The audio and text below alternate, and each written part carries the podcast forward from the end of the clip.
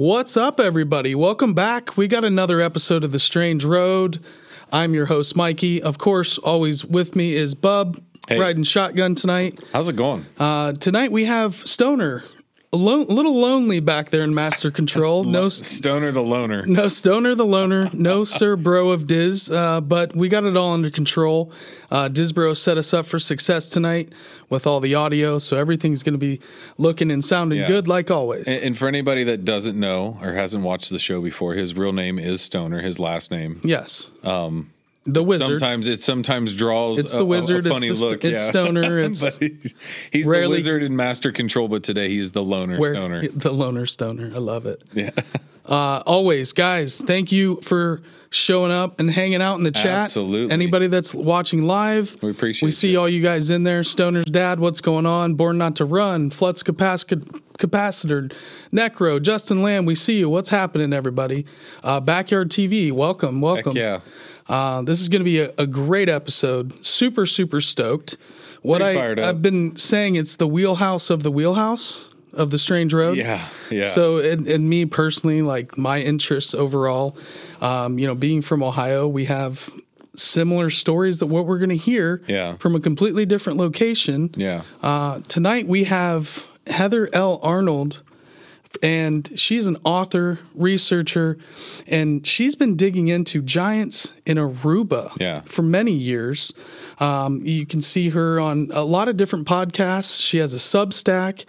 Please yeah. go in the description, check out all of her stuff, follow her, and uh, you know you, this kind of information. The Facebook groups and the Facebook page um, for uh, are full of images and uh, Links, different articles and links. So go check that out. Um, I want to bring in Heather right now. Uh, Heather, thank you so so much for being on the show. Thank you for being here. Uh, how are you? Great. Thank you so much for having me. It's a pleasure to be on your show. I appreciate it. Absolutely. Thank Yes. you. And we were talking earlier, right before we started, she was having some issues. So just FYI, she's in the, you said the high wind season of where you're located, right? So it's not uncommon. Maybe that comes through and kind of knocks out the signal. So if we have a pause, just bear with us. But uh, I, I think it'll be worth, worth the wait. Right. So Aruba, how did you make your way down there and research, like start researching giants? Well, how did that connect? Yeah, it's a crazy story. So I came down here on vacation in 2005, and um, I ended up uh, breaking my back during a rock Holy climbing cow. incident. Holy Yeah, Moses. it's crazy. It was, so I fell and broke my back in two places, and um, I realized that I couldn't do my job anymore. I was living in Manhattan um, at that time. I was a pharmaceutical rep. I lived on a fourth in a four-story walk-up building. Yeah. So um, my whole life was physically. Uh, it was necessary for me to physically be walking and active, and Right. so um, once I broke my back, I realized, wow, you know, I'm I can't live in the city, New York City anymore. I've got to make a, a major move, and so I decided to move down to Aruba. So I packed up everything I had. Um, and donated everything else and came down to Aruba. And uh, through a series of events, I um, met some Arubans, one of them being my daughter's father. And we decided to start a tour company. So I was laid up for um, over a year. I wasn't really able to walk much or move about freely um, due to my er, injuries. So I did a business plan and I worked on a business plan for a tour company. That's and I wanted it to be tours that were very different from anything available on the island. So I focused on private Jeep tours and Harley Davidson rentals and tours. And my other component of the tours that I wanted is I wanted them to be historically accurate. And through my research of Aruba um, and the ABC Islands, which um, were are Aruba, Bonaire, and Curacao, they're rather close together. You could actually take a boat to them, and um, and all three actually share the, the history of the giants. But so I I did research and looked online and um, I, I really couldn't find anything. It was very strange. And so then I stumbled across a an archaeologist who I'm now actually very close friends with, who's here uh, on the island. He's the head of archaeology for the Archaeology Museum. Giving a talk, and in the talk, uh, it was a video of a, of a talk he had done. I, I believe it was in Aruba, um, on the five, what they were calling the 500 year birthday of Aruba. And he hmm. took uh, umbrage with that, saying, you know, there were people here 5,000 years ago. Why oh. are we saying Aruba is only 500 years old? And it's going on, which I actually agreed with. But then he started saying that, and then I kind of zoned out and then zoned back in when he started going off on saying there are no giants in Aruba. There were never any giants in Aruba. And I thought, what is he talking about? No one's even saying anything about giants. And he just starts going off about giants. And then I thought, wow, there must have been giants in Aruba. Yeah. So, so he's got he's got the same I'm living a parallel life with you in this same moment. correlatory story of of how did you guys get into the giants that time oh at Serpent gosh. Mound? Like I, was, I, can tell the story real quick. Yeah. Uh, Fort Hill is another ancient earthwork site up on this amazing hill. It's really trippy place. But me and my wife, when she was right before we had our, our first child, we went on a hike, get some exercise, take a tour of Fort Hill. Right. There's a park ranger up there at the top. They're giving us this tour. And then he says to the group, Oh, you guys, oh, yeah, well, I got some really interesting information if you guys want to hear about it. And we're like, yeah, yeah. And he's like, well, I probably shouldn't. This is a, you know, Ohio, uh, it's hush Ohio history connection. You're not allowed to talk about sponsored it. tour, right? And so he's like, no, no, no, I better not, better not. So me and my wife were like, what, what is going What's on here, bro? you, you're doing this to the wrong guy. Make up your mind. So we finished the, this other park ranger comes up because it's a long tour. It's a big, big right. property. Right. And so this other guy comes up and he uh, relieves the park ranger of his duty. He goes back down to the parking lot and we continue the tour. We get down to the parking lot at the end of the tour. My wife walks right up to him. He's down there. Hey, what were you talking about up on that? you know, you got to tell us. You can't just leave us hanging, yeah, man. He's like, all right, well, it's just us. Well, have you guys ever heard about the Nephilim? The giants. And it's like, or he said, Have you ever heard about the Nephilim in Ohio? A lot of people think that there's legends that there were giants here. And of like, it's very suppressed if that's from the Bible. yeah. The Nephilim is what the sure. word he used. And I said, Hold on a second. How have I never heard about this? I mean, this is in like 2013, and I, and I had just started tapping into all the earthworks and figuring out what they were all about. And you know, we had Serpent Mound, but I thought that was kind of a uh, a one off. Yeah, I didn't realize yeah. how many Rarity. earthworks and they were geometrically perfect and mathematically perfect and right. aligned to everything. And so uh, he told us, look into this. There's a lot of people researching yeah. this stuff. And I just shocked that I'd never heard about this. And I'm into this kind of stuff.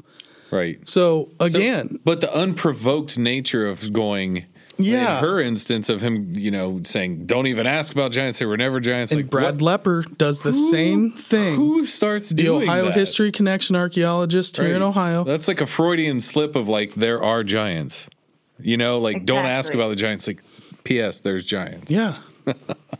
Continue. Yeah, that's one major. That's parallel. why I, I, that well, that's why I began to research them because I thought that's so strange because no one ever said in this whole talk. I mean, bringing up giants and all of a sudden right. he's going off and, and uh, almost unhinged about there's you know no giant. Don't even look over there. There is nothing to see. Wow. So then I began to to really dig in because now I had a direction to go. And then it began to become clear to me why this was being suppressed. Not necessarily why, but why it was more of a challenge for me to find out the true history of Aruba.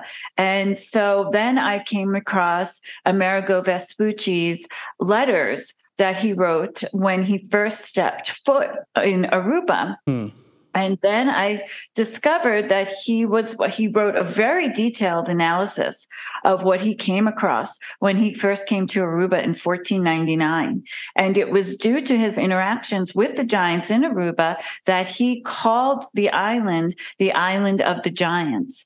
And in the Juan de la Cosa 1502 Mappa Mundi, which is considered the first map of the New World, mm-hmm. he um, almost perfectly uh, puts Aruba on the map, but doesn't call it Aruba, calls it the island of the giants. Hmm. And he also makes notes of, note oh. of Curacao as well. So it's Aruba and Curacao that are considered the islands of the giants. Later, Bonaire would become a part of that as well but I think because the islands, uh, geographically speaking, first comes Aruba, then Curacao, and then Bonaire. Gotcha. I think they just didn't get to Bonaire at that point by the time that the the map was done. But by 1508, for sure, they knew about Bonaire because it's written in documents. Those three islands were under the jurisdiction of Spanish rule, based off of the mainland, which of which is now Venezuela, hmm. and they were named as the islands of the giants. So. Um, they, that was the the first beginnings of me realizing wow there really is a history of giants on the island. And once i dug deeper and deeper read vespucci's notes which were very very detailed very clear very concise. I mean vespucci wasn't one of the arguments they'll say though the Vespucci and the other explorers, they were trying to sell books. So they just made up these fantastical stories to sell books. Well, I mean, I, that could have been the case, but I don't think these men who were responsible for all this, what, what was considered at that time high technology, some of the smartest people, some of the most prestigious people, um, advanced people, he brought over um, with him on the ship, you know, uh, doctors, uh, people who were um, experts in medicine, almost like a modern day pharmacist, um, people who were experts in flora, fa- fauna, birds mm-hmm. in particular. Uh, he was jotting down everything that he was seeing, what they were wearing, what they were eating, what they looked like. So it's a um, real research expedition. It's not, you know, just out exactly. there with maybe he has a journal and he's, well, you know, taking, he's detailing. I mean, to, look at Magellan's account from Patagonia. Right, right. Well exactly. detailed. Tried to bring back one they with them. sketched the giant yeah. with all of them next to him. Tried and to take him with them. Nabbed that giant. And they died in transit. He died in tran- transit. They never, I mean, the rotting corpse on a boat, they probably just kicked it off, oh, you know, on their way yeah. back to wherever they were sounds, going. Sounds like a rough ride. And, you know, DeSoto coming up from Louisiana. Yeah. And coming up into the Americas and yeah. seeing live giants yeah. in the 1500s. That was going to be my question to her was what is the actual what's the uh, accepted reasoning behind it being called but the these Island aren't of skeletons. Giants? These are accounts of actual no, living I giants. I know, right? but I'm trying to figure out like, it's is there crazy. like a uh, uh, here's the official why we call it the the Island of Giants? There was like some you know mythological something, story or something that like you're saying it's just to draw people in, but from the accounts of the researcher down there that that doesn't seem to jive with their work ethic. So it, right. So that's a good, good question. So the reason why he called it the Islands of Giants, and he specifically tells you why in Vespucci's letters. It's his second, it's, it's um, his first letter of his second voyage.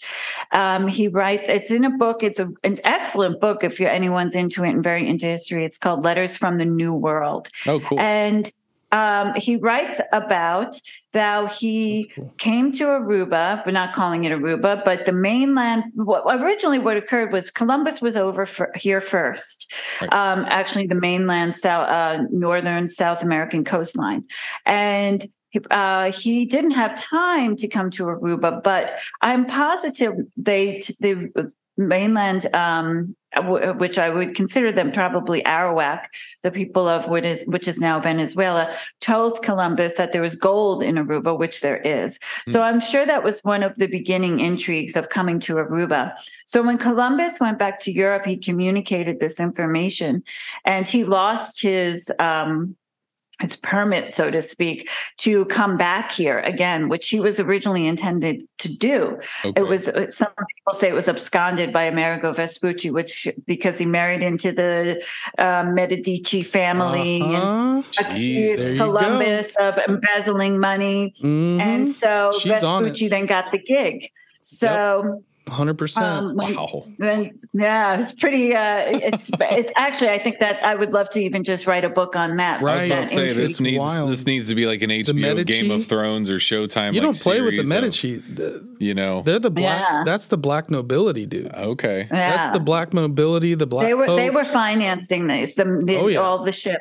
Okay. So Tell. um, dude, and then on. when they came over, then they orig- they immediately wanted to come to what is now Aruba. So they came over on a boat, and they first saw, kind of like Magellan did as well, large footprints in the sand. okay. and that's when they were intrigued so they began to follow the footprints and they and they were met by seven women and vespucci mentions each of them were taller than if we were if they were kneeling and we were standing they would still be taller than us Ooh. and so, and these were just the women. And he surmised that one was probably a grandmother, one was probably a mother, and then there were there were uh, teenage girls. And similar to what you were talking about um, earlier about t- taking one of the giants and bringing them on the ship as Magellan did, that's exactly what the plan that they began to concoct is taking one of the te- teenage girls and bringing her back on the ship. Oh, So wild. once, yeah, it's kind of I think the modus operandi. You know, these treasures uh, of their journey right. Um, sadly, there, some of them were human, Yeah. and so when they're trying to concoct this um, plan, the, the 36 men come into the, the village. And by the way, Vespucci details what the women look like and what their village was like.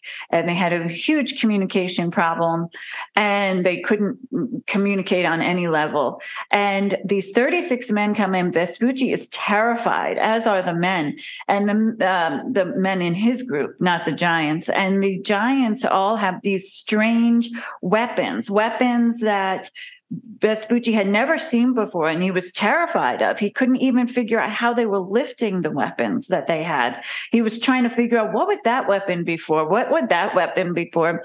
And then he, they suddenly realized maybe they should abort mission Hmm. and not try to steal the, the the teenage girls and just head back to the ship. So they quickly turn around, reverse course, and try to get back to the ship as quickly as possible. And the giants are steps behind them, not letting them out of their sight, and they're terrified. And just to give you some context, Vespucci, the the, the island he was at before he had reached Aruba, was um, again off the coast of South America, South America, the northern coast, and he had witnessed cannibals with a, a human on a spit uh, being cooked. Good God. And he was more terrified of these giants than he was of the cannibals. And so the giants were following them, right, pacing them right back to the ship, even going into the water as they're trying to board the ship. oh God. Vespucci and the men were so scared that they began to fire off their cannons. And he says not to hurt them, but as to scare them and Right. Right. have them retreat. And then he states, uh, you know, I thought he, I thought I was going to die that day. That was the most fear I had ever felt. And he said, I name these islands the islands of the giants due to the large stature of the people there. So he specifically tells you why he named them the island of the giants. And people push back on this. Why? This to me is a very, very detailed account of a pretty reliable explorer. Right. I mean, come on. How many people do you, you got Magellan? You got, uh, you know, it's, Their This- work only counts when we want it to count.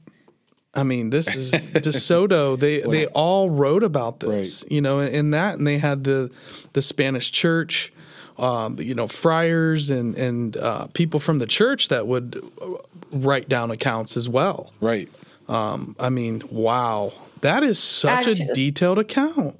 You mentioned people of the church in um, in 1508. Pedro the Martyr, his name was.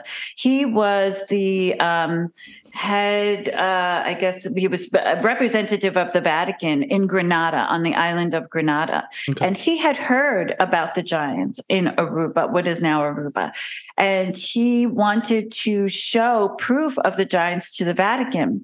So he somehow was able to acquire a femur. Jesus oh of uh, ske- skeletal remains of the giants um, here in Aruba. And he sent it with someone on a ship to go back to the Vatican so it could be presented.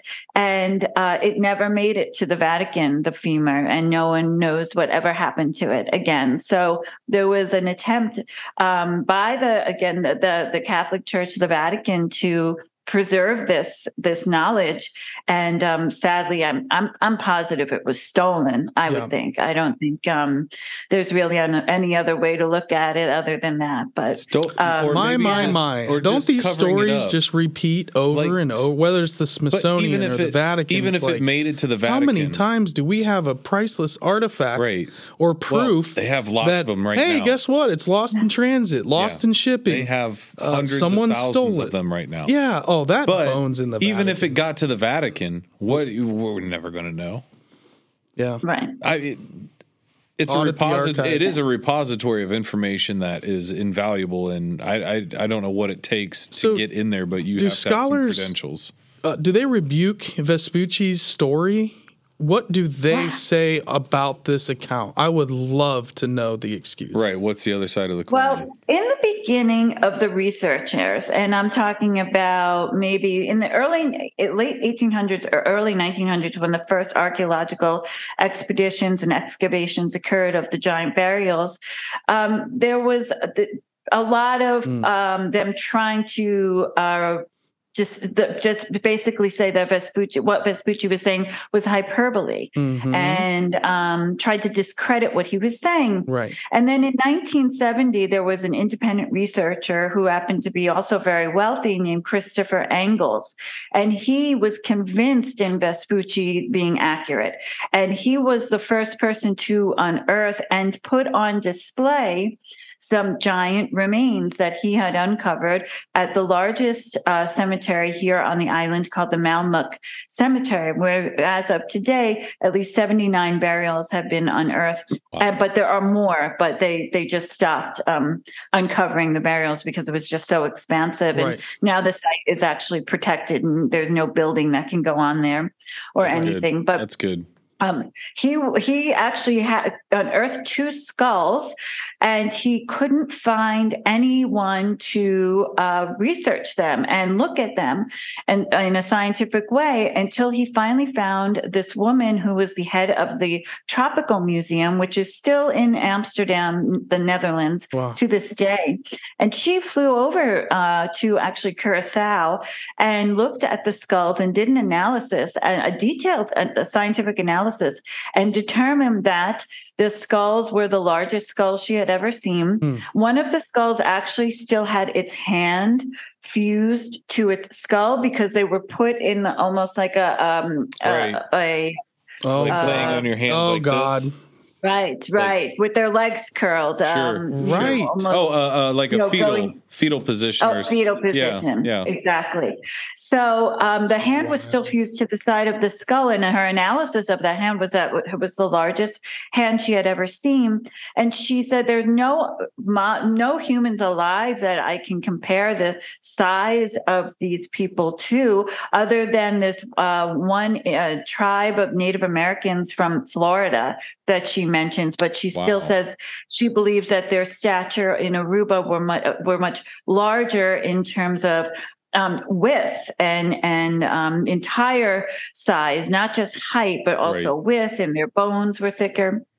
And then, so she, so those skulls were actually on display for some time in the Curacao Museum, and you'll love this. So mm. when I um, called them, the curator of the museum, to ask about the skulls, I was told that the museum had recently gone through a renovation, and the skulls disappeared. I knew you were going to say that. God, skulls aren't there anymore. I mean, it's just so upsetting. Can, so it's, it's, can it's we like just pause for my head to Wizard explode. of Oz going missing and being lost in a storage unit. Like, sh- pardon me, but crap like that, where it's like very important shit like that. important things like that, not just something small. Let's Like, just pause for a second while my head It's the Ruby Slippers. This makes me angry. Because when you start digging into this, same stories over and over again in Ohio. Miamisburg Mound, they uncovered nine, a nine footer. You know these giant swords, these copper gorgets. The artwork is fantastic. The the artistry, the the advancement that they put them on display at the damn town hall, and then the Smithsonian comes in, writes a whole article how yes, we came here and studied these giant skeletons. Well, Yeah. we took the bones time and time again. the the townspeople, the mayor, con- constantly Well, it's the contacting the, Smithsonian, going, "Where's the bones? Right. You came here and took our, It- you know." It's the highest level of authority It's with the gone. highest Never heard from amount of incompetency.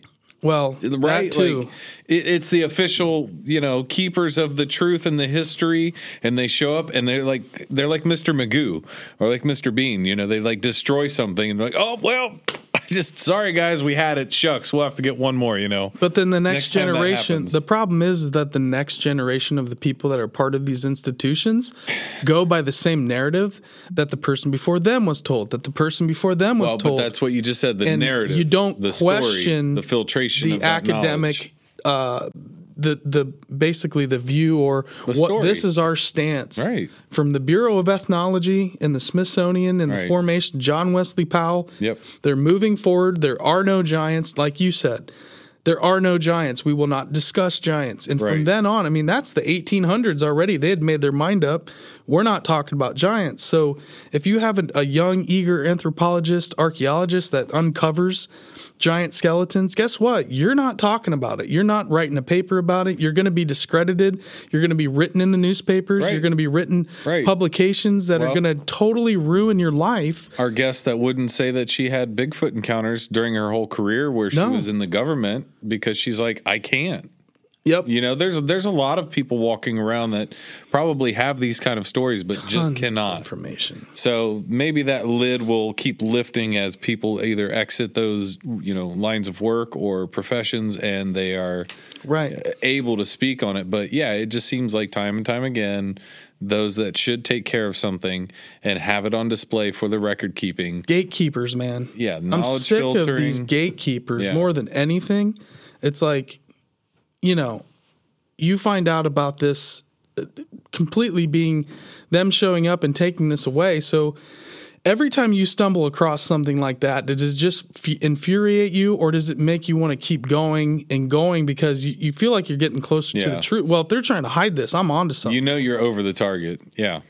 Well, I, you know, I, I am working on repatriating the skulls because they should be in Aruba, um, but I can't find them. I even called University of Leiden um, to try to see if they were there. Now they were written about in the Reading Eagle in 1980. Um, A journalist actually came to Curacao to the Curacao Museum, which is still here in Curacao, and tried to uh, and went to see the museum and wrote up a whole uh, article about how wonderful the museum was. And um, then she briefly mentions how in the basement of the museum are two skulls of a giant race of people who lived on the islands.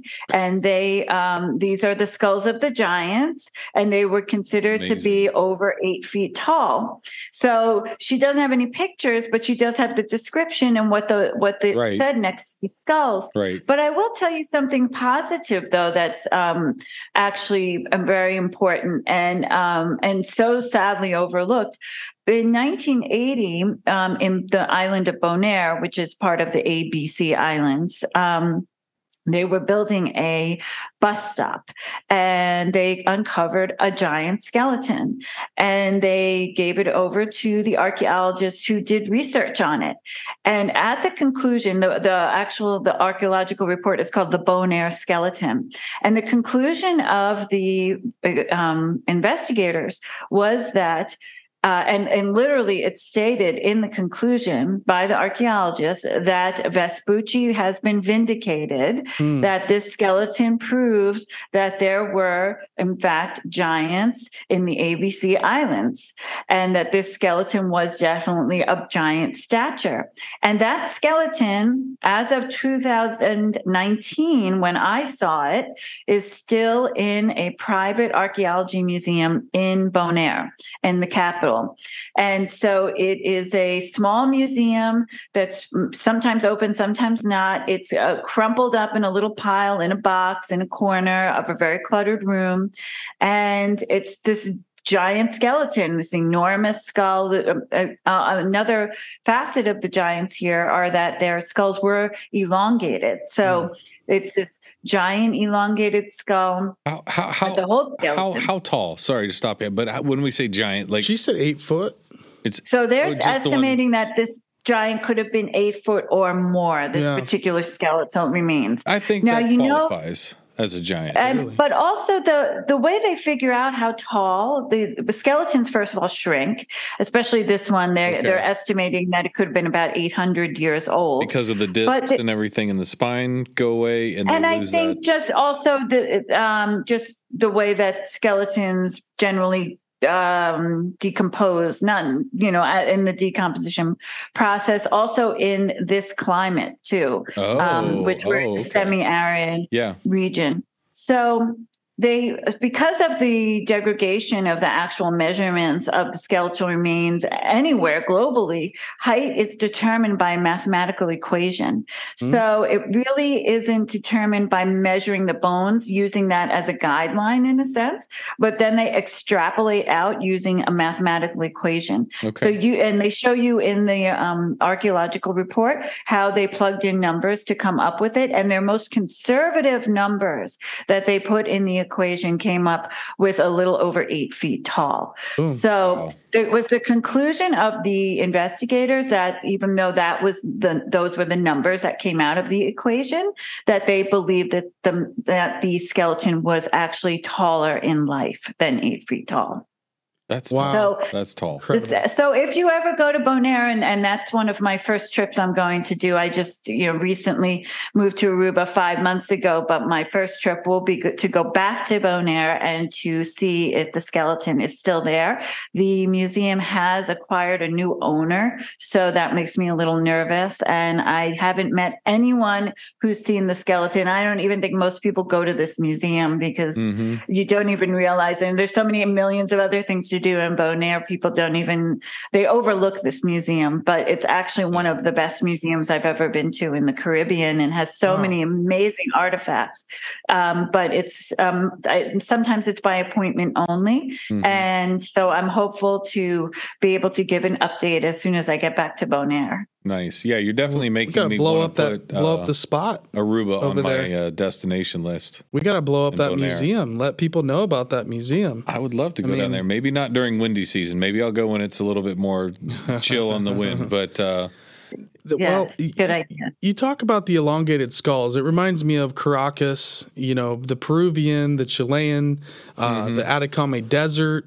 And down there is kind of where you find these elongated skulls. Some of them have red hair that you can still see on the skulls. Is that what we're in, in close to relationship? Is that to me that seems right in line with Paracas and Peru and all the all those places down there. Yes, well, I've been to, I've seen the some of the Paracas skulls in uh, Lima Archaeology Museum in Peru, mm-hmm. um, and there, the elongation of those, and I'm not quite sure they were giants, at least not the skulls that I saw, okay. um, unless they had little skulls really big bodies. I only saw skulls, um, but they didn't appear. The, although the skull did appear large and highly bizarre looking because sure. it's very it's elongated so greatly. I mean, it's clear as day. Right. It's no denying it. Um, the elongation of the Paracas skulls was up like a mm. like a cone head. Oh, but the elongation of the giants here in the Caribbean was up and back. Hmm. So it was uh, a, an elongation that put a large part of the weight of the brain case towards the back of the skull. So they had very high foreheads, but then their skulls went back, kind of like um, Akhenaten, Tutankhamun, yep. How they had those Yep. very uh, Nefertiti, even those long, the, the elongation was up the high forehead and then further back it was elongated Mhm. and this was a, um, this uh, anatomical difference is um, accompanied by a different location where the neck uh, connects to the skull to accommodate for this massive amount of weight of the brain right. at the back of the skull. So everything's a little shifted. The eye sockets, where the ears are, where the skull Mm. connects to um, the the neck, and also the jaw. So there were definitely anatomical differences in the uh, elongation of the giants here and the Paracas giants, uh, or the Paracas elongated skull people as well. So That's so really there cool. could be, you know, um, there are researchers who say that perhaps the uh, the later the, the the the first group were the elongated skulls of Paracas people, and then these hybrid elongated skull people came about, such as the giants of Aruba, Bonaire, and Mhm. Curacao, and that's why they have this different elongation. And that's something that should be researched further, I think, because that's that actually could make sense. I don't know what the hybridization would be. Um, the the Paracas with someone else, I'm not quite sure what that other species would be, but um, it definitely is an interesting topic to explore further. Yeah. What what is the the storyline of so we we have the story of the giants. Where do they go from there? What's the history line of that civilization or culture? What even finding the remains and the burials, did they just have a dying off of the uh, you know culture or the species itself? Um, was there a war? What, does anybody know what happened to them or where they went? Well, um, it, interestingly, in um, in the early 2000s and 2003, there were a series of scientists who came to Aruba to do a genetic Yep. um, analysis of the local Aruban population.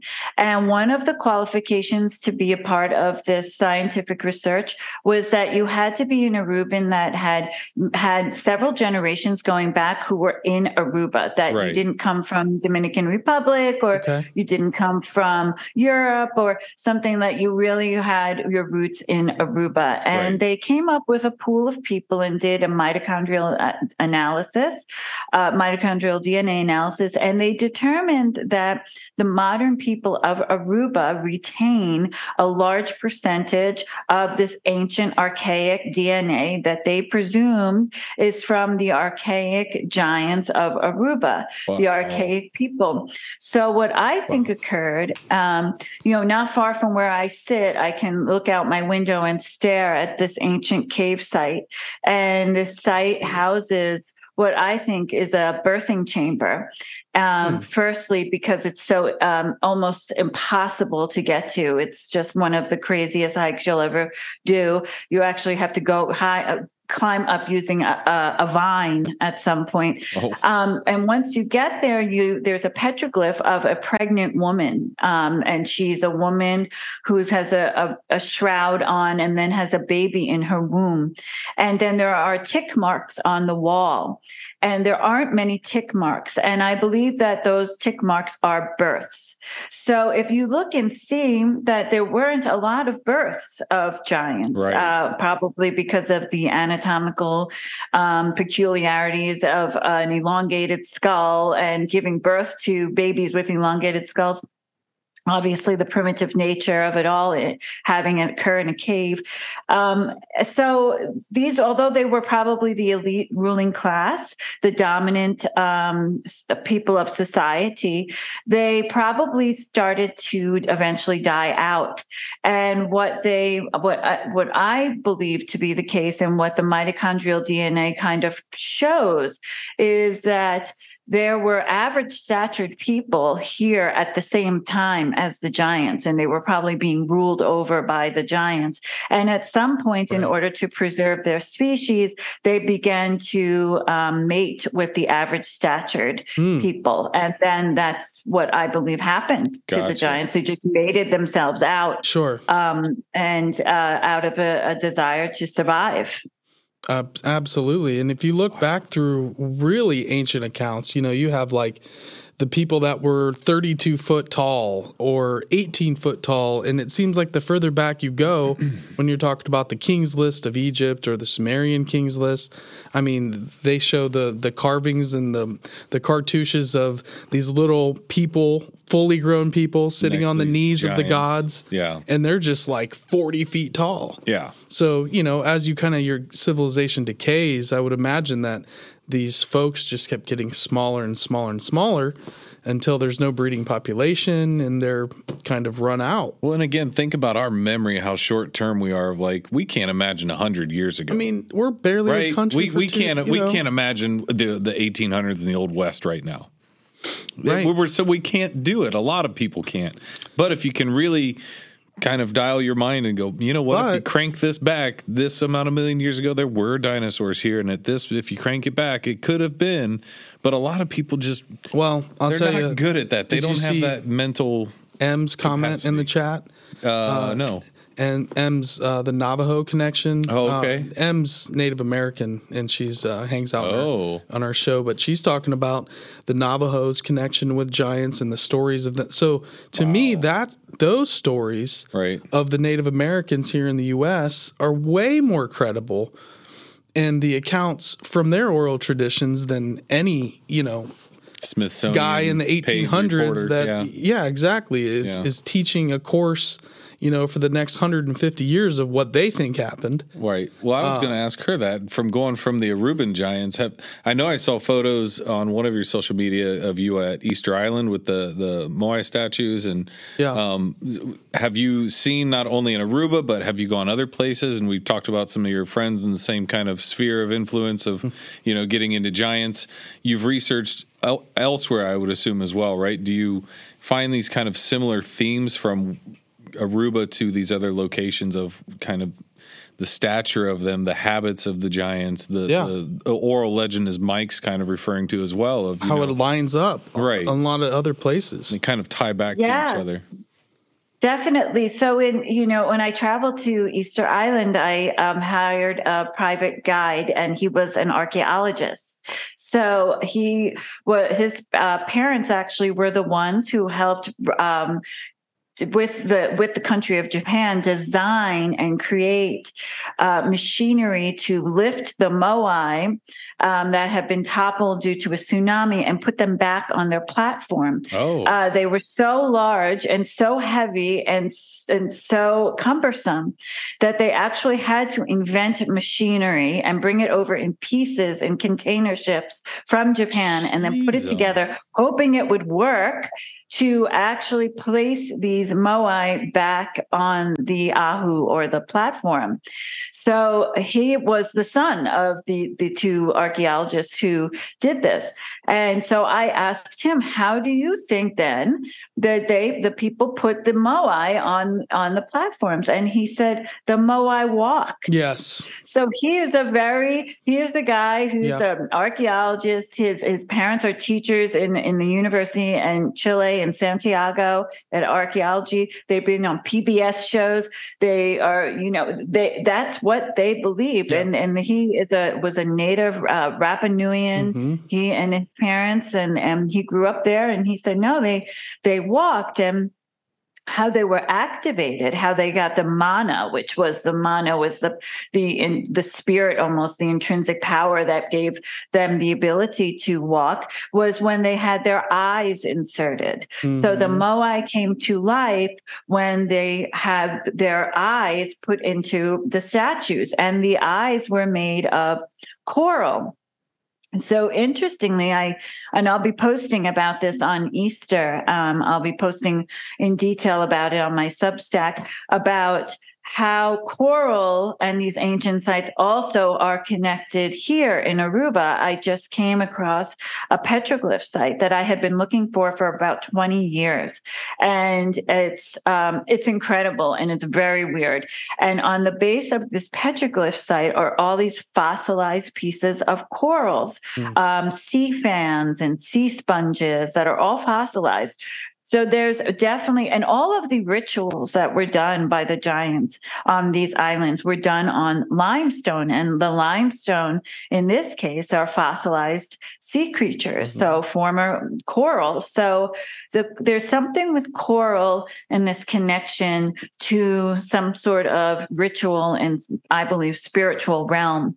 And I think it is connected to the fact that the coral has a crystalline structure, mm-hmm. that limestone has a crystalline structure structure and that crystals um, hold all types of information.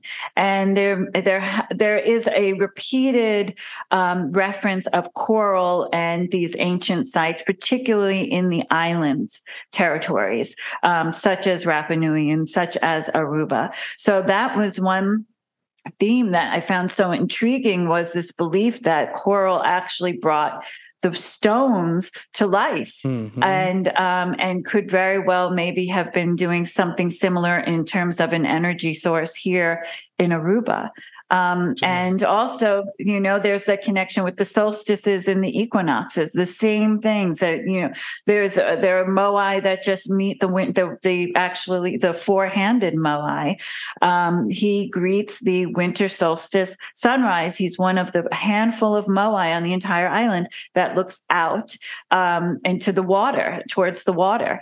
And he stands alone. It's very, very strange mm. moai. It's inland and his seems his whole purpose is just to greet the sunrise on the winter solstice, and uh, and that's a global phenomenon. Is this wild. measurement of the solstices and the equinoxes and supermoons right. and sometimes also Venus, and you have those sites here in Aruba too. Man, that blows my mind. You can't get away from that. That you just find everywhere. Here in Ohio, we have a ton of limestone. So, southern Ohio was a part of an ancient seabed so you'll find a lot of sites. Um, you know, the Miamisburg Mound. There, some people think that it was encased with limestone casing, mm-hmm. and that the Miamisburg Mound was actually a pyramid. Um, that there's remnants of of uh, a limestone mine that's just south of there, where okay. they were pulling this stuff out and encasing mounds in Ohio with limestone. So they knew something. that's been they knew what was hundred percent in line with what you see here. Um, you know, the the Newark Holy Stone was actually actually pulled out of a mound that was encased in limestone. They took all of the stone to basically build I 70. Hmm. Uh, one of the highways, they had to build up a berm. This thing was huge. And they took and it they, apart to use it for material. Well, there was clay encased. There's all these oh, sand, oh, yeah. Oh, clay. Yeah. Then within the clay, they had this Engineered. box that was made of wood. The box was all rotten out, and then within that was where they found the keystones that have the uh, ancient Hebrew writing on them, and then another stone that's a box that has this other the Decalogue stone, Decalogue which stone, tells yeah. the story of Moses' exodus from uh, Egypt in a mound in Ohio that's encased with limestone. Yeah. Oh, but it's fake. Yeah, it's another this one of those. Is a it's fake, not real. This uh, the doctor and the, the the Freemason that dug it up was interested in the lost tribes of Israel. So uh, you know he's trying to point all these conclusions, which is the big thing of why they say it's fake because right. he was trying to fit this narrative that the Freemasons and a lot of people back then thought that Israelites had made their way here, ancient Jews had made their way here to America, right. which a lot of people did. The Vikings did. The we know the Knights Templar was here. You see the the cross, the yeah. um, you had a lot Templar of people cross all over the place. Well, even to Tamil, even to the the Turtle the Island Tamil theory, people, uh, you know, and yep. and uh, and Balu. Um, I just wonder, like, what what and where and how did these giants? They were not just in Aruba; they're in the Americas, they're in the South Americas, Global. they're everywhere. What? Why? You're shocked. Why are they still? I, I, I you you would think how do we not have something maybe even with like the homo floresiensis article right i don't know if you saw this or not they you know the people on these islands go, yeah, of course.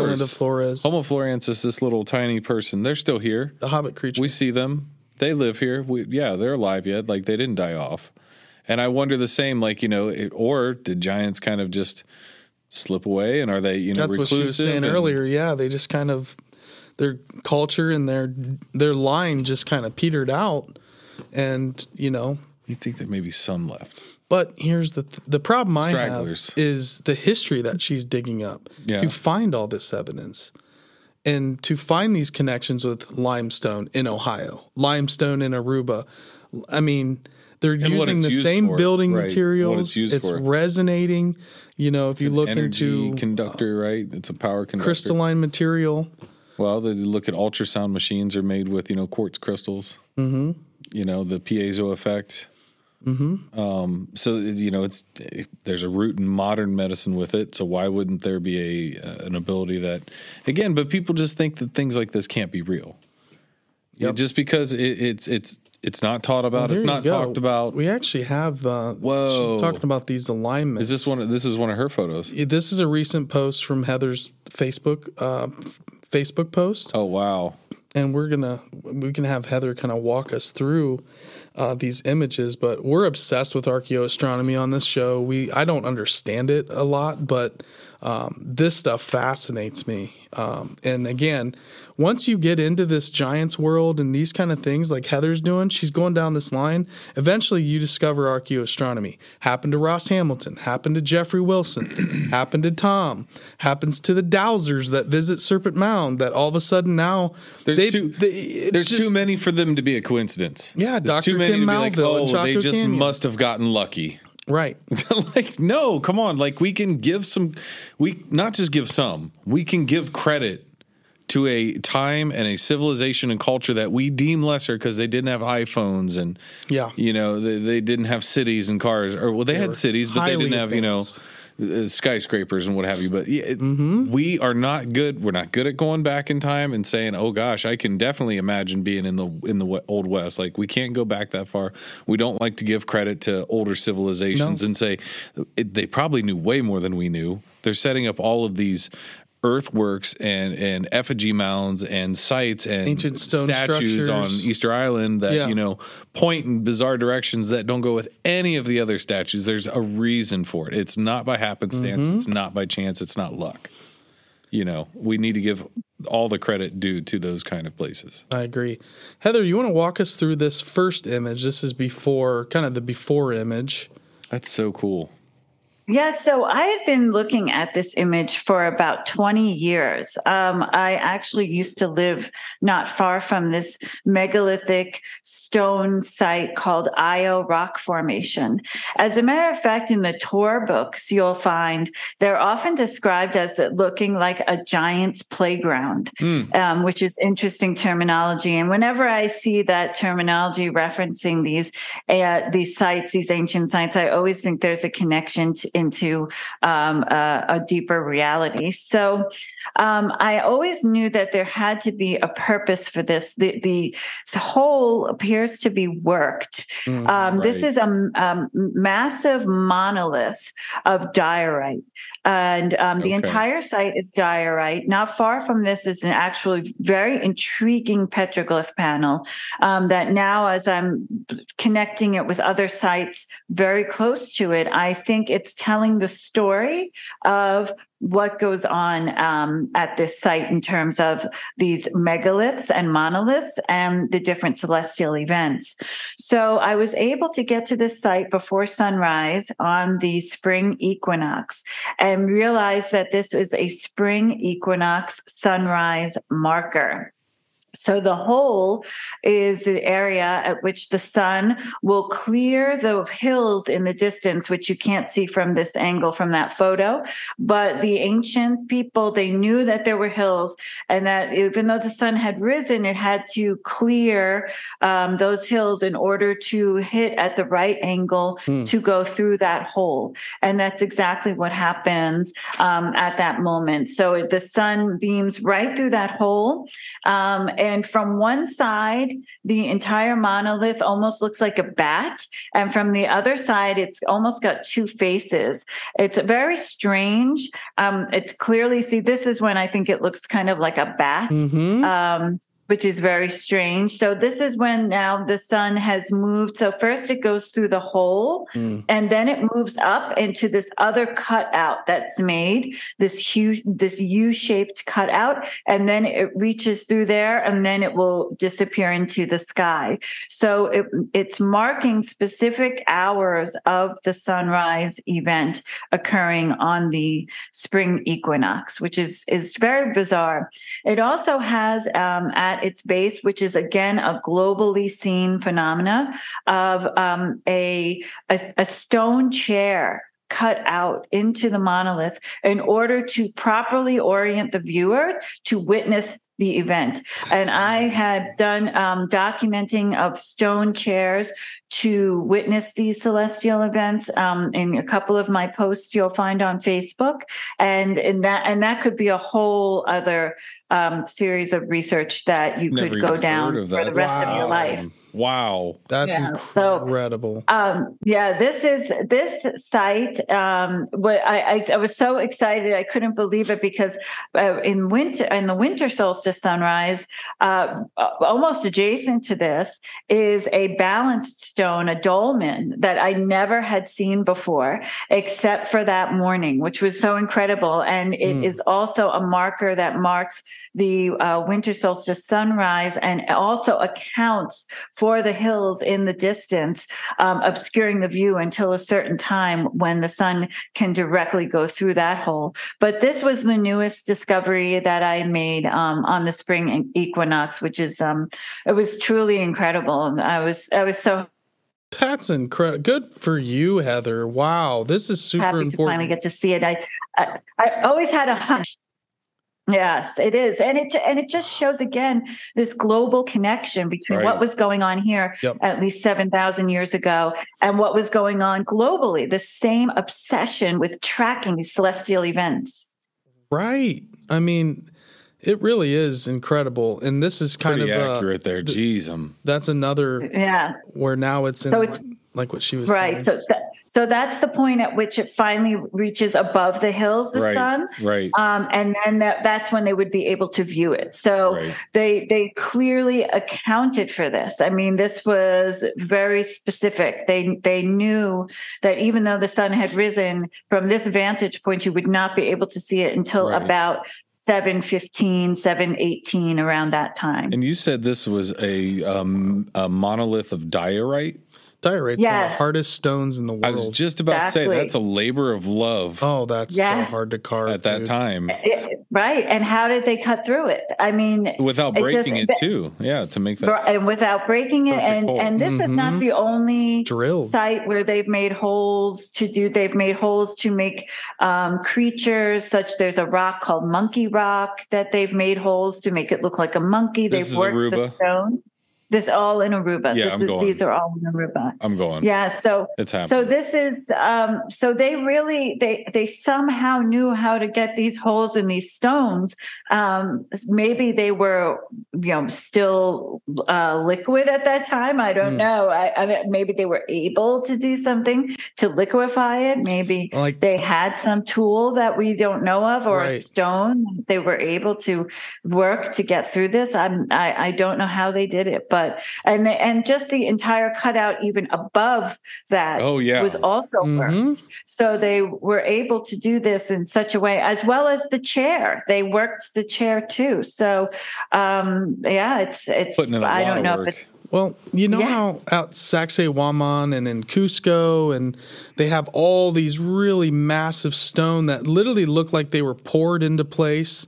You can't Right. even fit a human hair or a piece of paper in between them.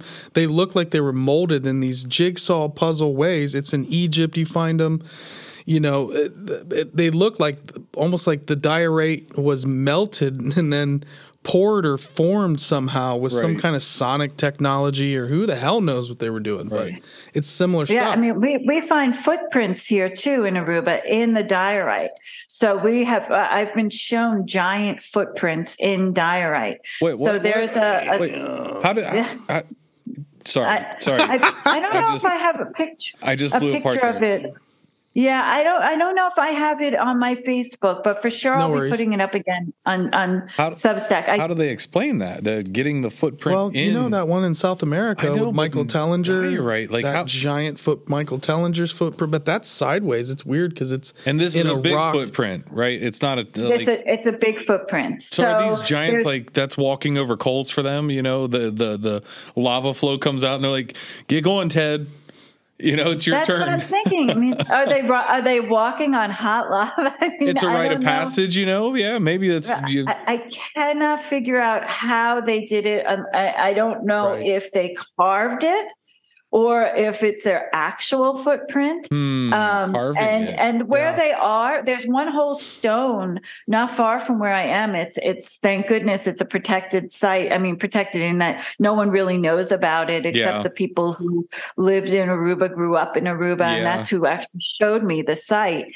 Um, it's on a flat, another a huge diorite stone that's almost flat at the top, which is actually kind of odd in and of itself. Is it and there one? are a bunch of footprints. Is it this one here? Um, No, no, that's no, the- that's the okay. same stone though. That's Just the on the same that's one we just looked at. from the other side. Yes, from Get the out. other side. Look at that. So So- that's the carved on the bottom, the the both of them, but the, Right. the smaller one on the bottom where it clears the hills, and the then the, the notch on the top. Look at right how it's so that and if you look closely at that which i uh, which i've zoomed in it, it looks like a face on the Mm. bottom so Mhm. it almost looks like two eyes and Oh, one yeah, of yeah, those yeah. eyes is a hole Oh yeah, and the seat is like the mouth so that's where you would sit and you would witness that sun coming in There's and going seat. into the hole That's Yeah. This crazy. is too crazy. And that's Okay. yeah it's diorite? interesting and that's diorite Bro, yes. that is such a hard Does stone. anybody else know about this or go to this place and, and know about this uh, Is there- uh, Oh yeah. alignment? Oh, well, no one knows about it until I discovered it, and then I just um, actually last night met with the head of archaeology at the Archaeology Museum, oh wow! and um, I told him I said I want to share with you what I've I discovered over at Ayo Rock Formation. So you're people Indiana talk- Jones. Hold on. uh, you're, you're this really, is yeah, breaking yeah. news. That's what for I'm our saying. show. This I've is never big done time. this. That's All right. that's like Feel Indiana. Jones type stuff. That's awesome. That's is so amazing. cool. Yeah, so, what did he say when you brought that to him? Wow. Well, of course, he's always, um, he- you know, I think always skeptical, Yeah, always yeah. pushing back. Yeah. but Yeah, he fine. knows that I'm, you know, I, I come with the goods. I come with being that Come with experiencing receipts. it. Right. Yes. And coming not just, oh, I think, you know, or I looked on Google. No, I'm actually going. I'm Yeah. waking up at five in the morning. I'm going to the site. You're there when it happened, right? Right. Exactly. I, I and so he and he knows that I, I actually do the work, so he respects it, and he was shocked about it, and he was also shocked about the winter solstice alignment, and he knows that there is a global phenomena of ancient cultures documenting these celestial events, Right. and that it would make sense that Aruba would be part of it. So. Right. um yeah, he was he was intrigued, and um, and I showed him the pictures. So it's he incorporates um, some of my work actually in his lectures now, which is um, so cool. quite impressive. Congratulations! Congratulations. On that. That's, Ah, I'm thank you. Speechless. Breaking That's so news, cool. Uh, I was going to say too with the alignments, you know, if we eh, there probably is a compendium of all the different locations and different cultures and tribes and and uh, peoples of the times that were building these sites that were celestially aligned. I'm sure there is, and that's probably a lengthy book. I have to ask because anytime that we have a guest that goes down this road, have you heard of Michael Cremo? Yes. Okay, thank you. That's all. I, that's this all I got to go with. Mike knows that I could be a fire hydrant of Michael Cremo, and so I I try not to, but I find him endlessly interesting because of his stance that he says. I'm just taking the data that Yeah. actual geologists and archaeologists and anthropologists and whatever scientist of the day and age found and got ostracized because they were saying, I found something that's 200,000, Out of 2 to artifacts. 6 million years you know he, he just has so many examples where it's so unbelievable and he's kind of the first uh, introduction i had to the knowledge filtration system of how he talks about it like you know Yeah. it doesn't get accepted and so he's like it's it's outlier information that it's real but they just don't put it within that you know that scope that everybody sees. So when you start talking about it, people go, "You're crazy," and you're like, "No, this is real." Like it's so frustrating to say it is real and you know it, it's cross referenced and um, you know kind of the interesting ones are when say an archaeologist digs something up or an anthropologist and they take it to a geologist that they study it and go yeah from my study based on the rock and strata your your your item is uh, 600,000 years old and then everybody goes, you know, that can't work out. Whoa, whoa, whoa! And Hold on now. So a lot of people get ostracized, and you get people that get their careers ruined, and it's kind of the whole, you know, not mentioning giants or Bigfoot or anything that you know can discredit you. So a lot of people walk that fine line. So there have to have been discoveries as well where people just like, I don't want to touch this with a ten foot pole, and they won't bury it. They won't. Don't don't well, talk about it. You know, there there's got to be a lot of that that happens, like in underground of archaeology. Well, even one of the archaeological reports and all my information about the giants and their skeletal remains I obtained from the archaeological record. So right. this one, um, the first, the largest skull ever found thus far was in these caves called Hato in Curacao, and it was over a foot long, and it was found Sweet in uh, 1904 by a German um, a researcher uh, who actually specialized in elongated skulls. So this was his thing. So he found the skulls. He saw the skull firsthand. He was actually tipped off about it from a local person in Curacao, and he was given the skull. He took the measurements and uh, and did an entire report on it. And then later, um, our, in the 1950s, archaeologists revisited his um, analysis of the skull that he actually saw firsthand. These other these uh, um, later archaeologists did not see the uh, skull firsthand, and he they archaeologists said, well, his um, measurements must be wrong because mm. these are too big and it doesn't fit in with there all the go. other things that we propose were going on in the uh, 5,000 years ago in on the island. So we're going to change his numbers, and they literally change his numbers. And this goes on a lot in archaeology, where uh, later archaeologists will look at what someone who actually have firsthand knowledge wrote down and measured, and then it's just changed and contorted to suit whatever yes. the agenda is oh of the God. next group of investigators. And and this is where that the knowledge so gets all blurry and clouded and forgotten and right. just shelved. Because if i had only seen that first report um, which actually i think is how i found the original report i actually had to bribe this woman um, in a museum uh, in an, a library at the university of leiden in the netherlands to copy to take screenshots and and send me an email of this because there's only one place you can find this archaeological report of the, from 19, uh, 1904 of the initial analysis of the largest skull. And I was able to get her to send it to me, which was so great because I have that, um, the research. Why, and why did she I not want to? Is well, because it's an, uh, a university library, and uh, you have to be a student right. oh, or yeah, professor. You know, and interestingly, a, a, lot of the archaeological reports I do obtain about the giants from the analysis here on the islands um, are from um, university uh, medical libraries, mm. which is quite interesting. So the medical community does look at these giants as uh, right. uh, an, uh, anomalies of sure. Uh, of humans. So it's interesting that they would because if they're placed in medical libraries, which you would think is based solely on science, and then yet you bring up giants, and then people tell you you're crazy. It doesn't make sense. You can't have it both ways. It can't right. be scientifically right. Um, you know, it found in science uh, libraries. And then when you report on what is found in the science library, in the scientific record, God. that that's not true. Well, I mean, right. well, which one is it? Right. We well, have a conflicting why, information there. You know, Jeff always talks about multidisciplinary work where you have sure. medical people studying it, anthropologists, right. archaeologists, right. astronomers, more than one geologists, right? Where you have these medical physicians, trained people telling you these are the measurements. This is what we found. Right. They're not an archaeologist saying, "Well, I'm going to hypothesize that well because, you know, there just wasn't people back then that were this big, or there wasn't an ancient civilization. It's a fifteen thousand years ago. It's a theory So rather this than can't report. possibly be that old because there's no there's no culture that was ever that old. And then you have Gobekli Tepe. Well, it's like, well, actually, you know, there is a culture that's that old, and here it is, and we Yep. have the proof. Yep. But they still don't budge.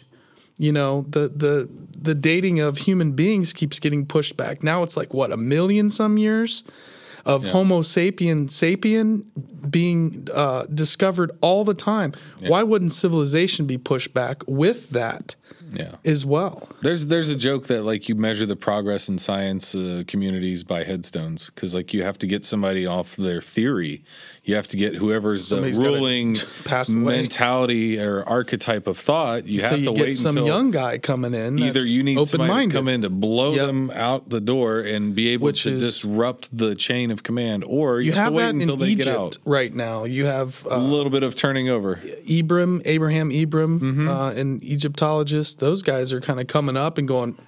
We're not putting up with this anymore, Right. Zahi Hawass. We're not putting up with this close. Well, with the new tunnel found too, and Oh, the they need scans to just they're using. give it up. It's the just slowest. give up the data. I'm so sick of it. You have it. You've been sitting on it for three years. Nobody knows what's in there. Of course you do. You know who they're going to have Stop reveal hiding. it? Do you know? I heard they're going to have Geraldo Rivera reveal it. Stop. You're joking. That's a joke. I know you're kidding. Anyways, small derailment, Heather. We do that from time to time. No biggie. Um, no problem. I think I got him a little bit with that. I would love for you to meet our friend Jeffrey Wilson in a very similar situation that you're running into as he's digging in because he's got the receipts. All right. He, he is going back into He not just newspaper accounts. theorize. No, no. He's going He's to got the facts and receipts. the uh, the the Peabody Museum, for example, at Harvard, um, the Peabody Museum is what contains all the artifacts from the Serpent Mound from Ohio.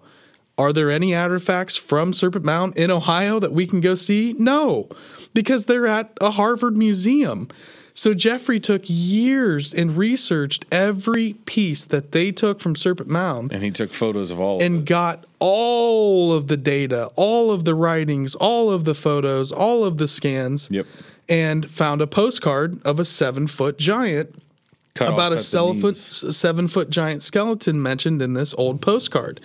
So, you know, he's digging in trying to talk to Ohio History Connection. Well, do you have the data on all the other skeletons that were found with this eh, from this mound? And they're telling him, well, well, well, no, we we we only measured the one skeleton. He's like, didn't you think to measure the other skeletons? There's to- more than one. to compare. So what he had to do was essentially measure an artifact that was in found in the same area Mm-hmm. in the same mound and then essentially made a scale from this one spearhead Yeah. and then was able to Compare it to the size of the skeleton in the the size of the skeleton and found out that it's over seven feet tall Yeah.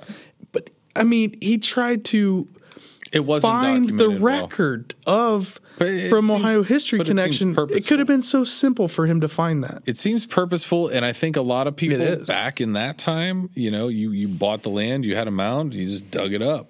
well You that kept was it, harvard you sold it, you had a collection. I, it, it That was happens- Harvard, though. it- but it, but even beyond Harvard, though, I'm saying like, yeah, they had it, but maybe they're not as forthcoming with it. Obviously, you know, we can't see a lot of the things or anything really brought out of Serpent Mound. I don't know of Well, Putnam can see on grabbed it all and brought it back to Harvard. Now it's in the Peabody Museum. But think We- of all the things in private collections too. Oh, There's yeah, probably tons. somebody with you know a game room where you walk in to play billiards and they've got like a Giant thirty foot tall skeleton. everywhere. You're like, Yeah. sweet Jesus, where did you get that thing, some Jeff? billionaire. yeah, you wouldn't believe what that cost me. But you know, Heather, it's just over and over again. We hear these stories from people and researchers like yourself, and it just tie for me. It just solidifies over and over and over again that something's it. something's being hidden. Uh, You know, it, history is not what it seems. With the Aruban Giants, the Ohio Giants, the Kentucky Giants, the West Virginia, the list goes on and on. I mean, The Kandahar giant. Kandahar Giants. Right. I mean, uh, we actually have one more. Uh, the image, and I don't know if this is a different site, It looks uh, different. but this is from your Facebook page as well. But this looks like a completely new monolith here. Looks kind of like a bear. Yes. Yeah, so this this um, was another discovery I made the same morning. So 15 minutes wow. before, yes, it looks like a bear. So that's and I almost thought it also kind of looks like a bat in a way with its wings down mm-hmm. um, and yeah. that being the head. So, um, but I always felt it looked like a bear too, but there were no bears so far. The archaeological okay. record shows there were no bears, but it could maybe relate to a constellation. You never really know, but that's more detail I'll have to um, uncover. But 15 minutes prior to the other monolith having this event with the um, spring equinox sunrise going through the hole, the sun, as it rises again um, and has to clear a series of hills, and again, the ancient people accounted for it. As the sun rises, it will come and touch the tip of the nose of this um, this monolith, and after it touches the tip of this nose, then you can go to the other site and witness the sun going through the hole. So I believe these two monoliths, yeah, that's it. So that's where it happens. So the sun t- t- just t- taps the nose and then rises up and then goes over to the hills. And at that moment it, that when it hits the other set of hills is when the sun goes through that hole in the other monolith Whoa, that we just saw. So, so, these sites are connected i oh, believe. I've yeah. always believed. Um, as a matter of fact it's um, it's 1.61 miles from this site to the site we saw uh, with the hole. From the site we saw with the hole, it's one it's um, 1.6 miles back to here. So there there is uh, so there's a, a, correlation between how far away the distance is between these two, as well as when I told you about the caves. So the caves are 3.85 miles from here. If you connect it all, it becomes a perfect isosceles triangle. Oh. Shut the front door. Imagine that. What? Yes. It, so you... isosceles triangles were the giants were obsessed with uh, isosceles triangles. They uh-huh. um, so these so these sites create an isosceles triangle. The instance of this occurring um, by chance is 0.0001 percent. Wow. So this I believed was deliberate. I think these sites are connected, and the giants I know they were obsessed with isosceles triangles because that's how they buried their dead. So in the largest cemetery here, Malmok Cemetery, you'll find the burials repeatedly repeatedly show isosceles triangles, with the giants being buried at the angle parts, and then the lines of the triangle having average statured people. Wow.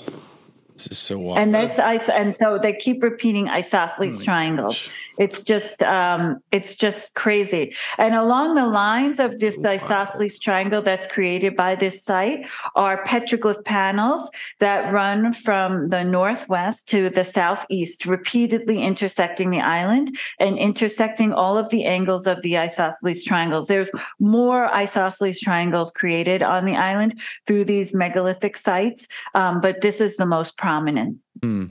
And if you guys go to uh, Heather's Facebook page, you can actually see that petroglyph. I apologize. I thought I had that downloaded. Oh, okay. Of the petroglyph where she's talking about these little right, triangles. Right. It's not. But if you go to show. her Facebook page, the her the very last post, like this is so recent. She, I believe this was yesterday when you posted this, but that image is in there. Fresh. Um, but go check that out because I, I now that you're saying that, I was wondering what that image was my apologies for not putting it in here, but it's really oh, yeah compelling. that. Uh, that image is called the twins. So um, that's uh, pe- somewhat people think, and the local story goes that that petroglyph is called the twins. It's a very large petroglyph. Um, I also have a picture of me, not maybe in that post, but another post of me sitting next to it. It's almost impossible to get to. Hmm. Um, and I'm, I, am sitting next to it for scale to show you how large that uh, petroglyph is.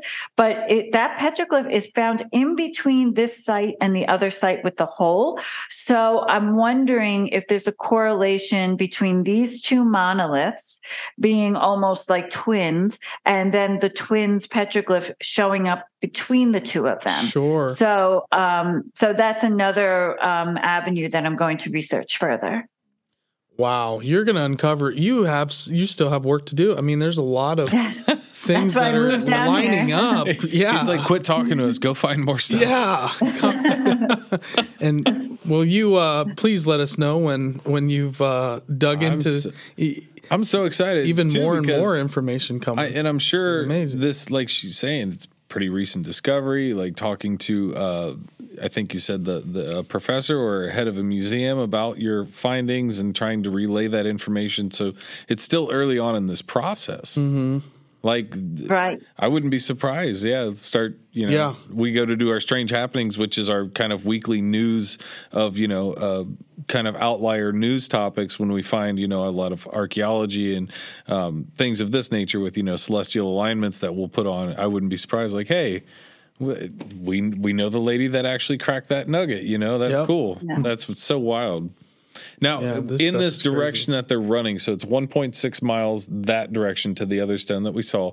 Is there any more stones this direction, 1.6 miles, continuing on in that line? Did you can like go further out and see if there was anything else? Yes. Okay. Yes there are. So, as a matter of fact, this stone here is part of the Casibari rock formation, which has an enormous monolith.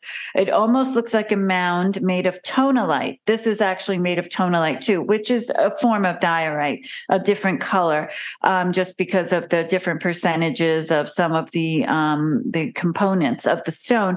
But the monolith of Casibari, the the actual, and that's also on my Facebook page. If you look it up, it actually stares out at another place that I'm, i can look at through my window, which is called Hooiberg, which is an extinct caldera.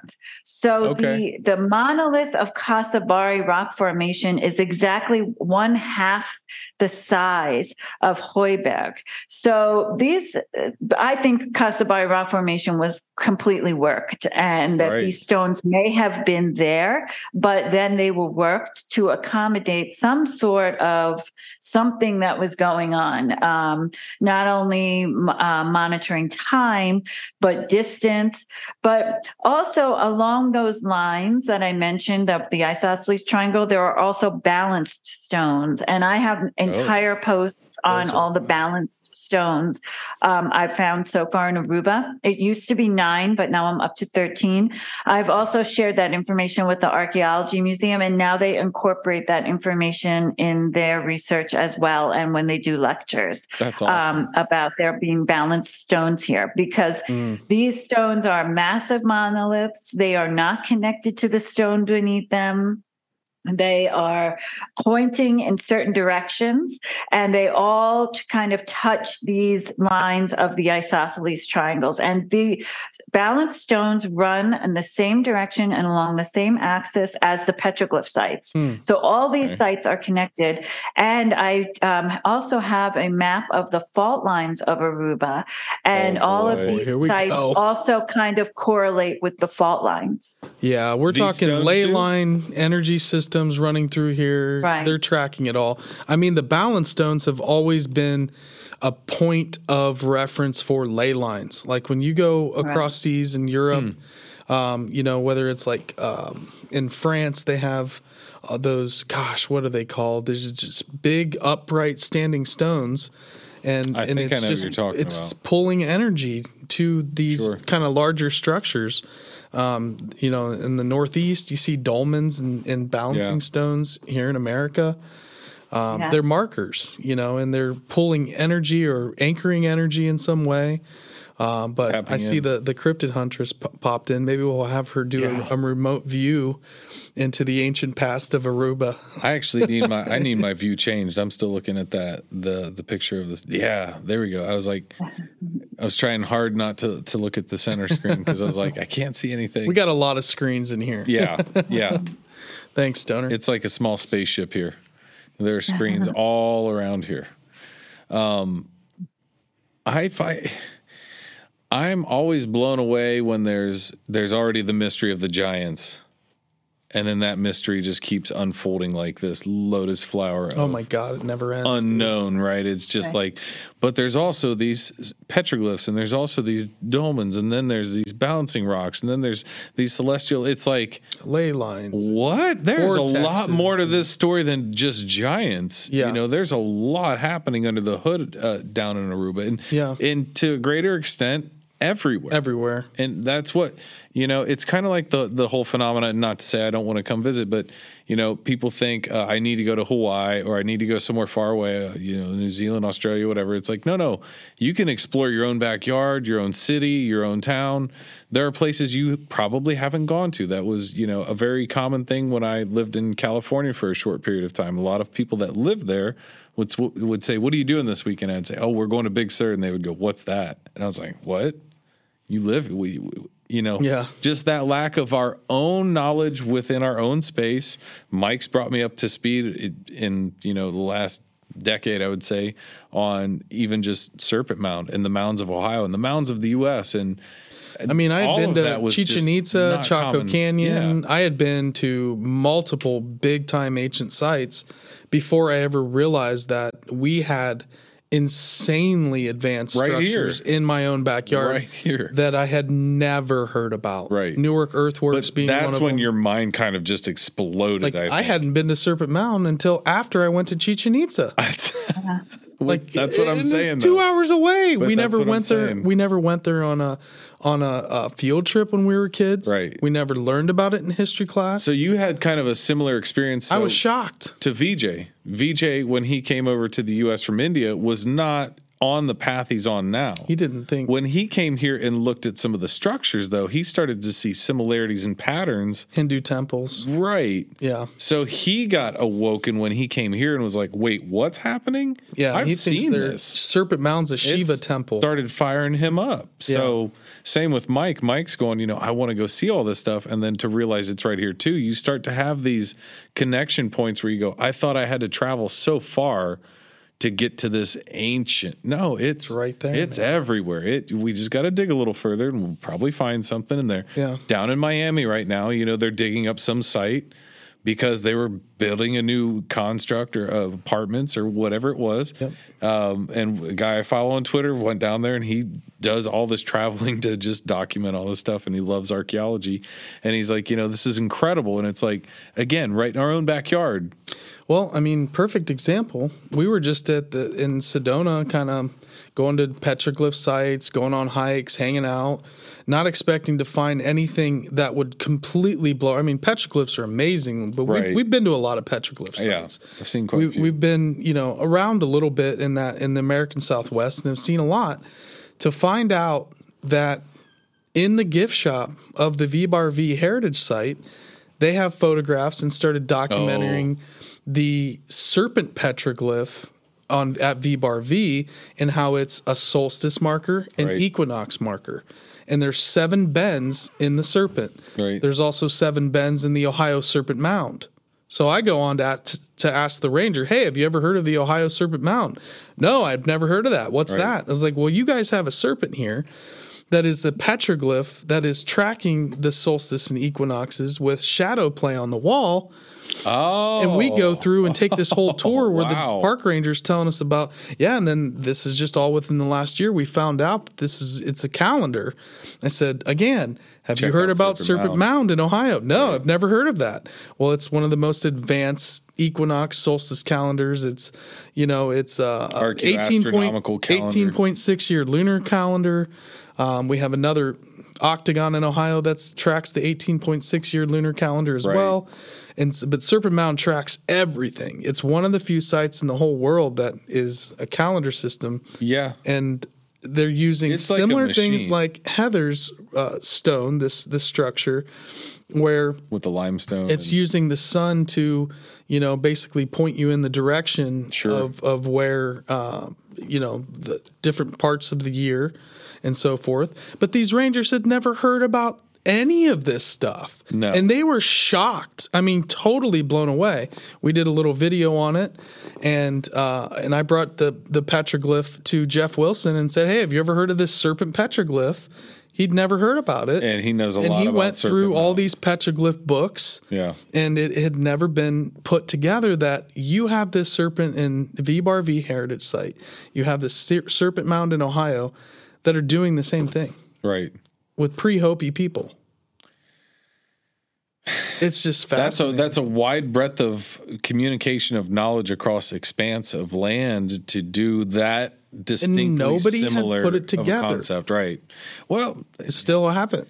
we're still, you know, We're connecting the dots, right. but you know, We, well, and you have all these technologies now. So you have all these scanning technologies that are looking over all the tablets and Sumerian tablets and cuneiform and, you know, reading and interpreting those at what was it, like 90, 95% accuracy Yeah. to try to help with this, you know. wait till they start scanning Heather's I think stones and things that she's finding. But I think that's the thing too is there's a there's such a large body of artifacts, knowledge, museums, research, disparate. So you know, much. you're going to end up like Gandalf in the in the bowels of that tower, like reading little pieces of paper that are on papyrus. You know, because there's so much information, and again, even like in the Vatican and, and things like that, which they'll never let it out. But to compile all of this information, weave it together because it can take lifetimes for people to dig through all of that. You know, if we can just somehow speed up that process of taking the already known knowledge and, and Yeah. information that's been archived, how do we advance that and speed that up to get a concise picture to where we can start making better determinations from just the literature? Where do we start? Where do we look?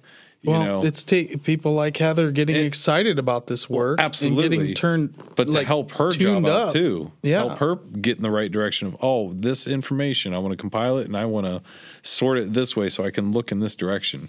I do a lot with analytics so i think of things in how do i speed up the process? You know how, how do you compile that quicker get to what you want faster and, and not have to sift through it? So it's more of taking that burden off of reading through this piece of information or that Yeah. and, because it does it might take a lifetime What's the most undeniable piece of information that you've come across that supports good question your what you're uncovering?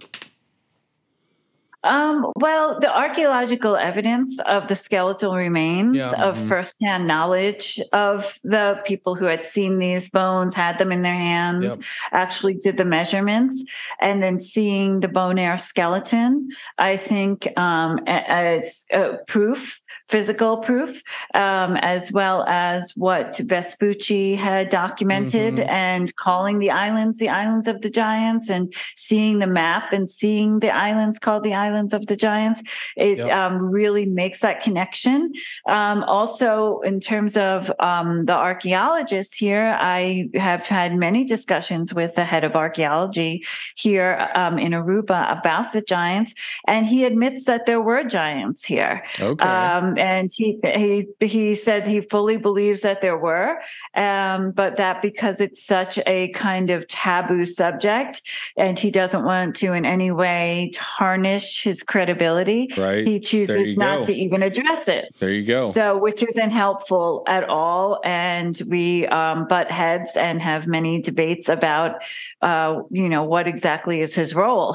so, um, so when you know you look at the archaeological evidence, which is what what allowed me to make the conclusion that there were giants uh, on these islands based off of that archaeological evidence.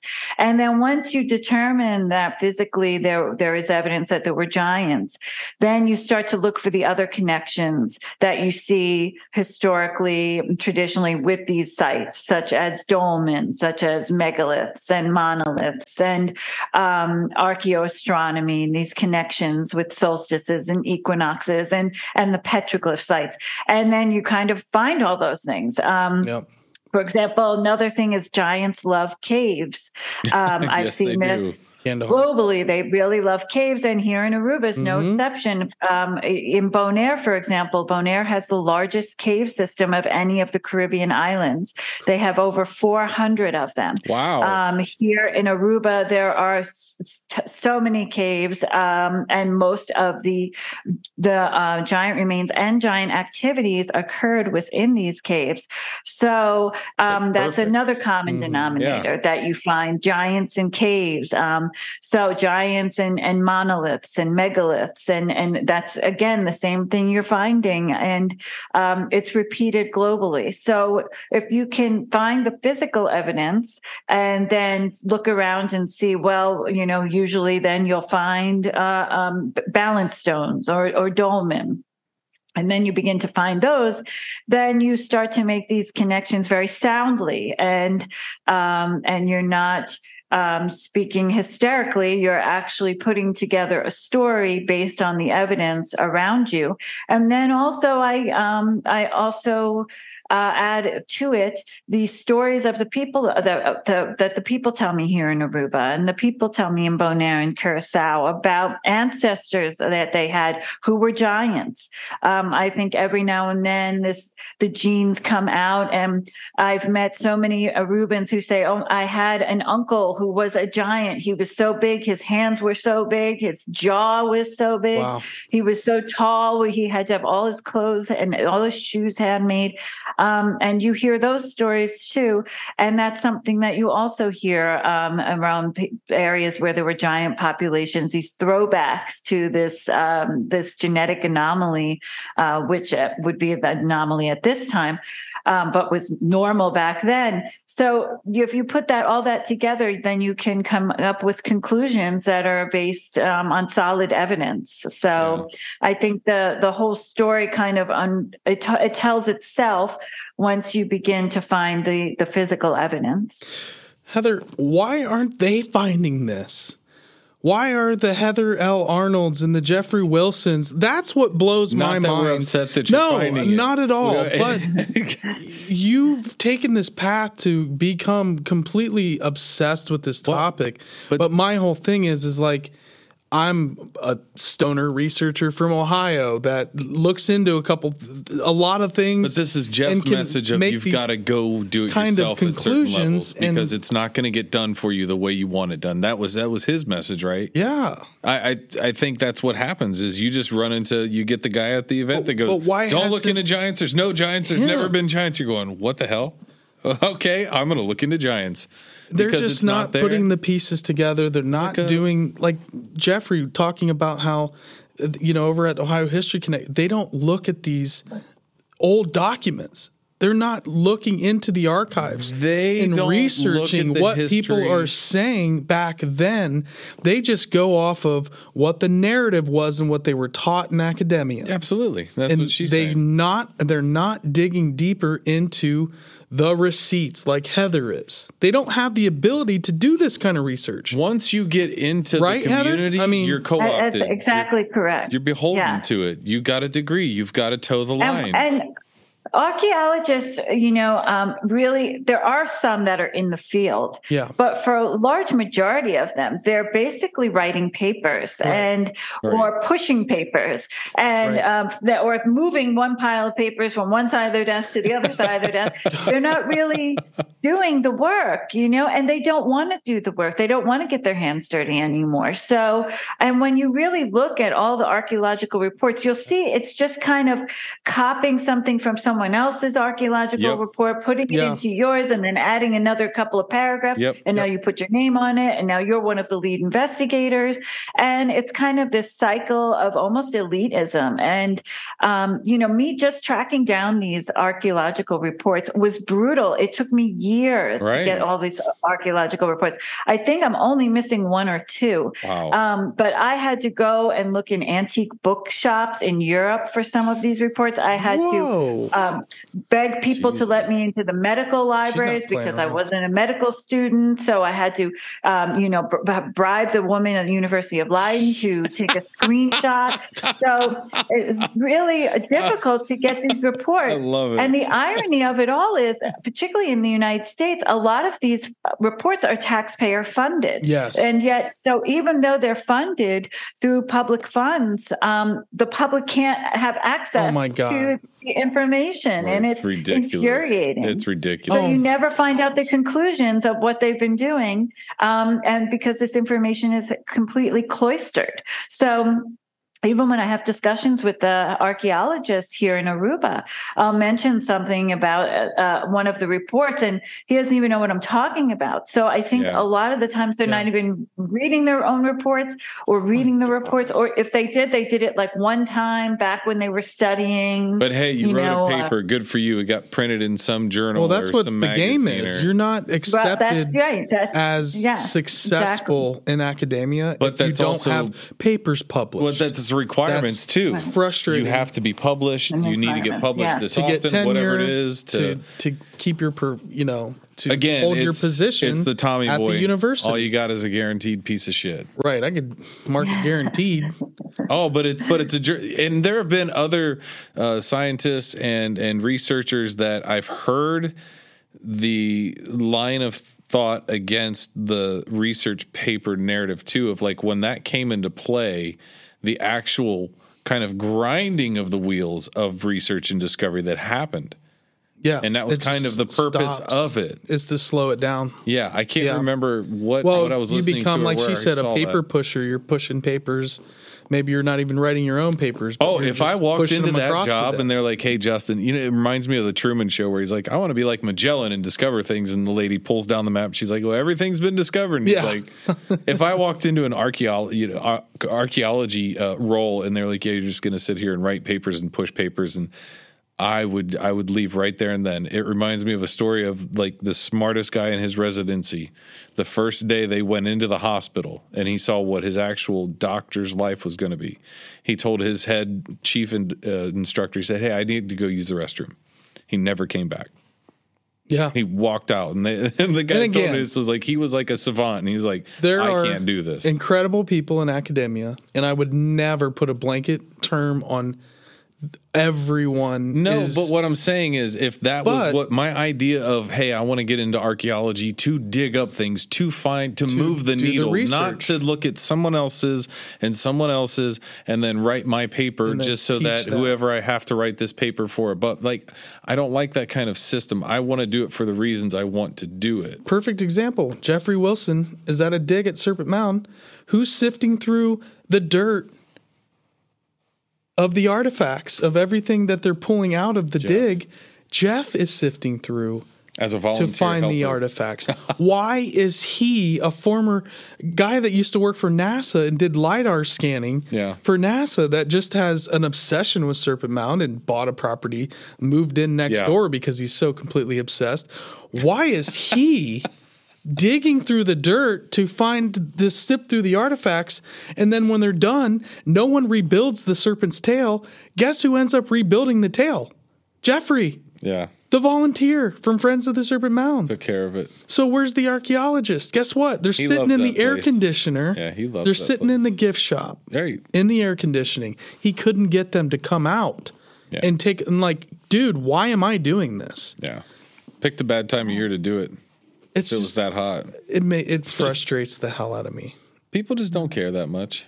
Some people don't care that much. Some people do, and it's tough to get the right balance sometimes. And then you have But different. they're not trailblazers. Heather's a trailblazer. Right. She's going into European archives and digging bribing deeper than anybody. Favorite. I love it. Heather, I, I would love it. I would love your help getting in the archives of this small uh, John Humerick House Museum here in Ohio. It, it contains the Newark Holy Stones. They're To on display. them, yeah. Well, in the basement of that place, I've asked to be let down there to, to shoot or to see a couple of the, the original documents from when they found the artifact in that that limestone mound I was Right. telling you about. Well, nobody actually has ever seen those original reports. So there's an, the Locked Antiquity up. American Antiquity magazine wrote up a whole thing. They have Xerox copies of the American Antiquity of of that magazine and the original copy is in the basement. So I asked the lady, I said, "Hey, can I get down in that basement and check out? I can't really read this Xerox copy of this report. What was her response? Is it in the basement?" She goes, "Oh, absolutely, it's down there." I said, "Wow, that that's amazing. Can I get down there and see it?" And she goes, absolutely not. I'm like, really? she goes, no. She looked at me like I was insane. And I'm like, why? That's where the She's Wizard like, of Oz is hiding behind the honey, curtain. Honey, the answer it is. would take an act of Congress for you to get down in that basement and see what you're asking to see. I'm like, What are you putting down there? why? What's that down there, then? seems a bit overkill. What do you got me. down there? E.T. Oh, yeah. the wreckage of Roswell. Jesus. You got the smoking man down there playing a game of blackjack. What's going on But in that she was almost offended that I asked her to go down in the in the basement to see these original documents. Like offended. So I would love to stick Heather on it. Uh, like, hey, she can find some way to get us down there, right, Heather? I'll tell you what. Yeah, of course. I've been in the basement of the archaeology museum here in Aruba, and it was um, it was sad, really, because Oh. you can't imagine how much is down in these Oh, basements. I mean, can't. I the can't. real museum is in the basement. hundred Right. percent. Right. Uh, it's uh, it's like one percent of what they have uh, um, uh, in their possession is on display, and it's hand-picked things. For Right. example, there's only one artifact of the giants in the archaeology museum here, and it's of a stone tool, and it indicates this is the largest stone tool ever found, and it stands out from all the other sto- stone tools, which are of much later um, groups of people who are not giants at all and um, actually um, f- came from the mainland of South America. Um, whereas the giants here, there's they, the scientists have no idea where the giants came from. Um, it's as if they were always here. They didn't come from South America, or there's no real connection to any groups living um, Yeah. outside of Aruba. Um, so they or Bonaire, Curacao. So um, it's very um, you know it, it, it stands out. And but the interesting thing is i know there are other giant artifacts in that Right. basement because one of my friends found one a couple of years ago outside one of the caves. Hmm. and he- i told him why don't you give it to the archaeology museum? And he did. And the archaeologist Hmm. just put it in a shoebox and closed it and put it on a shelf. And so that's the other concern that things aren't being ca- categorized. They're not being put into any sort of categories At and this then point, catalog. I would never tell anybody No. of any No. museum or this or that or that I have it. I would never turn it in. I'm sorry, but I would Nope. find somebody like our friend that we know that takes care of items. Jim and- Bowser. Yeah. Yeah, I would probably you go that give it to. route or what have you because that's my concern is it- there's so much there. I was just trying to think about like while you're talking about the how dig you of take Serpent care Mound. of it. They dug up just to one Thousands, pipeline to right. put in a water fountain in a restroom. They dug up like I don't know a hundred thousand artifacts. Right. No one has ever seen those artifacts. Not a single one. They're sitting in a box in the 90s. A, a research student, an archaeology student, wrote a paper Right. about these the artifacts only and- documentation and, it. basically said Wow. in her paper, why am I doing this?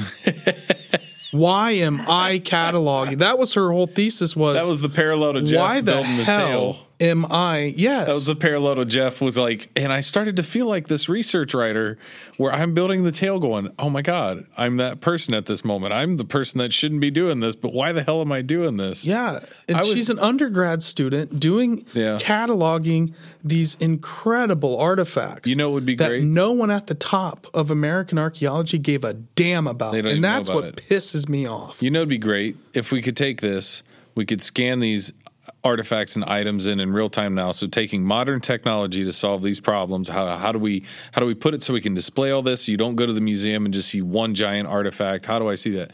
So let's digitize, uh, scan it, put it into where you can get your VR. You can visit Right. the museum Undeniable then. and all of that information is put on there and Yep. you can go to the giant category and scroll through everything you can walk through the museum you can take it all in it would be real scale size for that you know that's the only way i can think of to rep because how, The how do you physical stuff they're physically not gonna put give that you. much out yeah you know if, if the collections are hundreds of thousands of items for all of these because think about all of They're the not- stuff don't you have want- in your own house. They don't just want everything people to be able to own, every research item. and get into those arg. Then if you made all that information available, somebody would dig something incredible up. Well, I- and that's again, what they here's don't my- want. here's my people like Heather idealistic- to make all these Right. correlations. This is my idealistic I mean, she's working know so it's not hard gonna happen. to find, pi- like Jeffrey. It really reminds me of that. It's like you're oh, digging oh, it's so deep, needle and so in a hard. haystack over and over. Like it gets exhausting to be like, oh, you know, it's great when you find it, but you're like, God, the next time I look Leads at that to haystack, another it looks thing. even bigger. Yeah. You know, it's like, but if you've got that burn and desire, this is why we still do what we're doing, and why we, you know, do the podcast, and why we've, you know, kept at it for.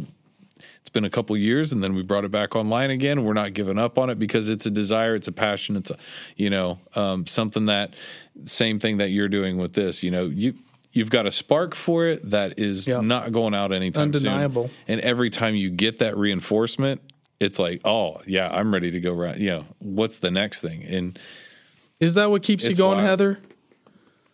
Yeah, you know, I mean, it's every day is a new discovery. Yeah. So last week I went out on a couple of hikes. I haven't even posted anything about this yet. And I was taken to this very bizarre site, um, this m- a monolith that is probably the most bizarre monolith I've ever seen. It's clearly worked. It's enormous. Um, and then next to it is a face. And I've actually posted about the face. Um, it's a face that looking up and it's a woman's face and you can see she kind of has hair and she has a face and she's looking up um, at the heavens uh, she is reminiscent of i don't know if you've seen this face that was found in the jungle of guatemala that has since sadly been destroyed um, uh-uh. due to war, but it's from the um, early 1900s and it's very reminiscent. So, I mean, that was something I, I, I, I saw for the first time. And then this petroglyph panel and then these alignments with the, with the sun. Um, so there's always something more to discover and uncover. So just when you think that maybe okay, now I can go and focus my efforts on something else in another aspect or there's always something more and and that's kind of why I moved down here so I could continue Yeah. the Mhm. research and be here and so when I come up with an idea as I'm writing or as I'm researching I don't have to put it on a list of things to go check out next time I head down to Right. Aruba I'm here Yeah. so Yeah. I can just do it You and it's funny in. you know yeah. It's even though I'm here, I keep forgetting that I'm here. So I keep like researching, you know, and then I'm like, oh no, I wanted to see. I'm like, oh no, I could just go there. like I'm here now, you know. Awesome. It's I'm so used to for Yeah. uh, you know 15 years sitting and making lists Mhm. of places I want to see and yeah. coming on a vacation where people are usually on the beach and I'm like crawling through a cave with like with these cobwebs all over it. And I'll get on the plane back to New York and I'm like, all these people like were on beaches and I was in like caves. You know, Uh, it's just I know that feeling. incredible. Yeah. That's- so it, it it's I feel sometimes that the giants want me to tell the story. You know, Oh. I Yeah. feel like yeah. um, sometimes that's part of it too that you know someone should be telling their story and since no one else on the islands is um, at least in this complete fashion then you know it has to be me so i'm i'm glad that i'm doing it and right now i'm also helping um, put together a new museum that's going to be opening um, on the southern part of this island and it's going to be a history museum in aruba's first capital the original capital of Aruba, which was Savaneta. And um, and in that museum will be a portion about the giants. So I'm going to be working on that. So that really motivates me as well. Awesome. That's awesome. Congratulations. That is amazing. I'm gonna Thank keep. you, I'm gonna yeah. keep bugging you about that to see the progress on that. I want Uh, to see how that's too. going along. Good. That's awesome. Great. Yep. Yeah. We'll so be I'm following excited along. about that. Yeah, We'll Good. Be, we'll be Thank following you. along with everything you're doing because, I mean, sure. like I said, this For is sure. like breaking news stuff. Yeah. We haven't had Oh. anything that's this kind of immediate. breaking news and blowing your mind. Yeah, my mind's blown. Like I'm, Same. I'm not going to sleep tonight. again.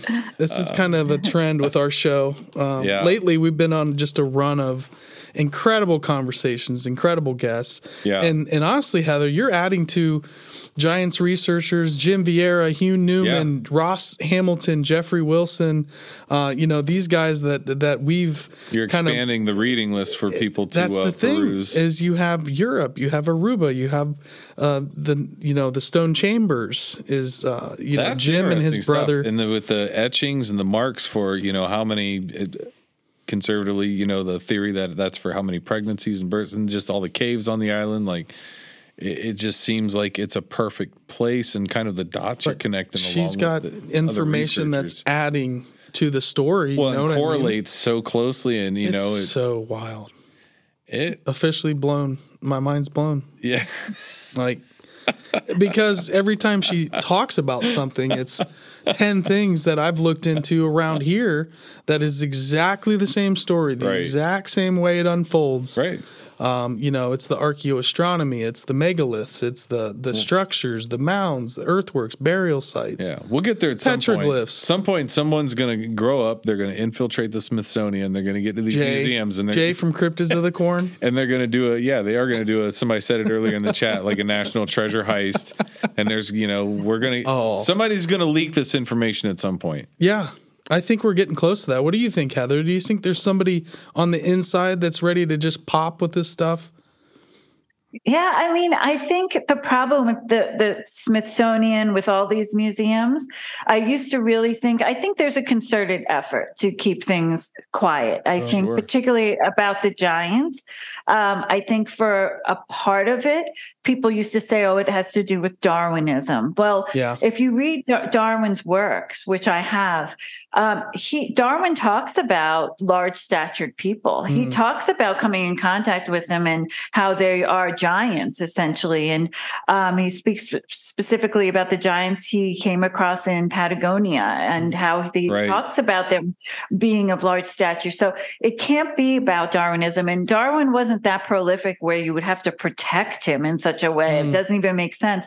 But I really think the effort deals more with the Bible, interestingly enough. And although I'm not a religious person um, on that level, I do think there is an effort to to say that if we admit, we being the powers that be, that there are were giants, then the Old Testament is accurate because the Old Testament mentions a lot about the giants. Oh yeah, And um, you know, Goliath is a, the one of the most famous Right, of the giants. right. So, um, so I- I think there's almost a good versus evil in a sense. You know, maybe there's a suppression of the truth so that as not to make the Bible look like a historically accurate document as Sure. well as a religious Make book. it look more fantastical. Right. right. That's Right. our, our friend So- Joel Thomas, who's been looking into the biblical side of giants Oh, and the yeah. Nephilim. Uh, he's a podcaster, musician. Kill the Mockingbirds is his podcast, but he's been going deep on the Nephilim, the biblical bloodlines of, you know, going back to Noah, the book of Enoch, how the book of Enoch and these ancient texts tie in and with the watchers and who these beings were.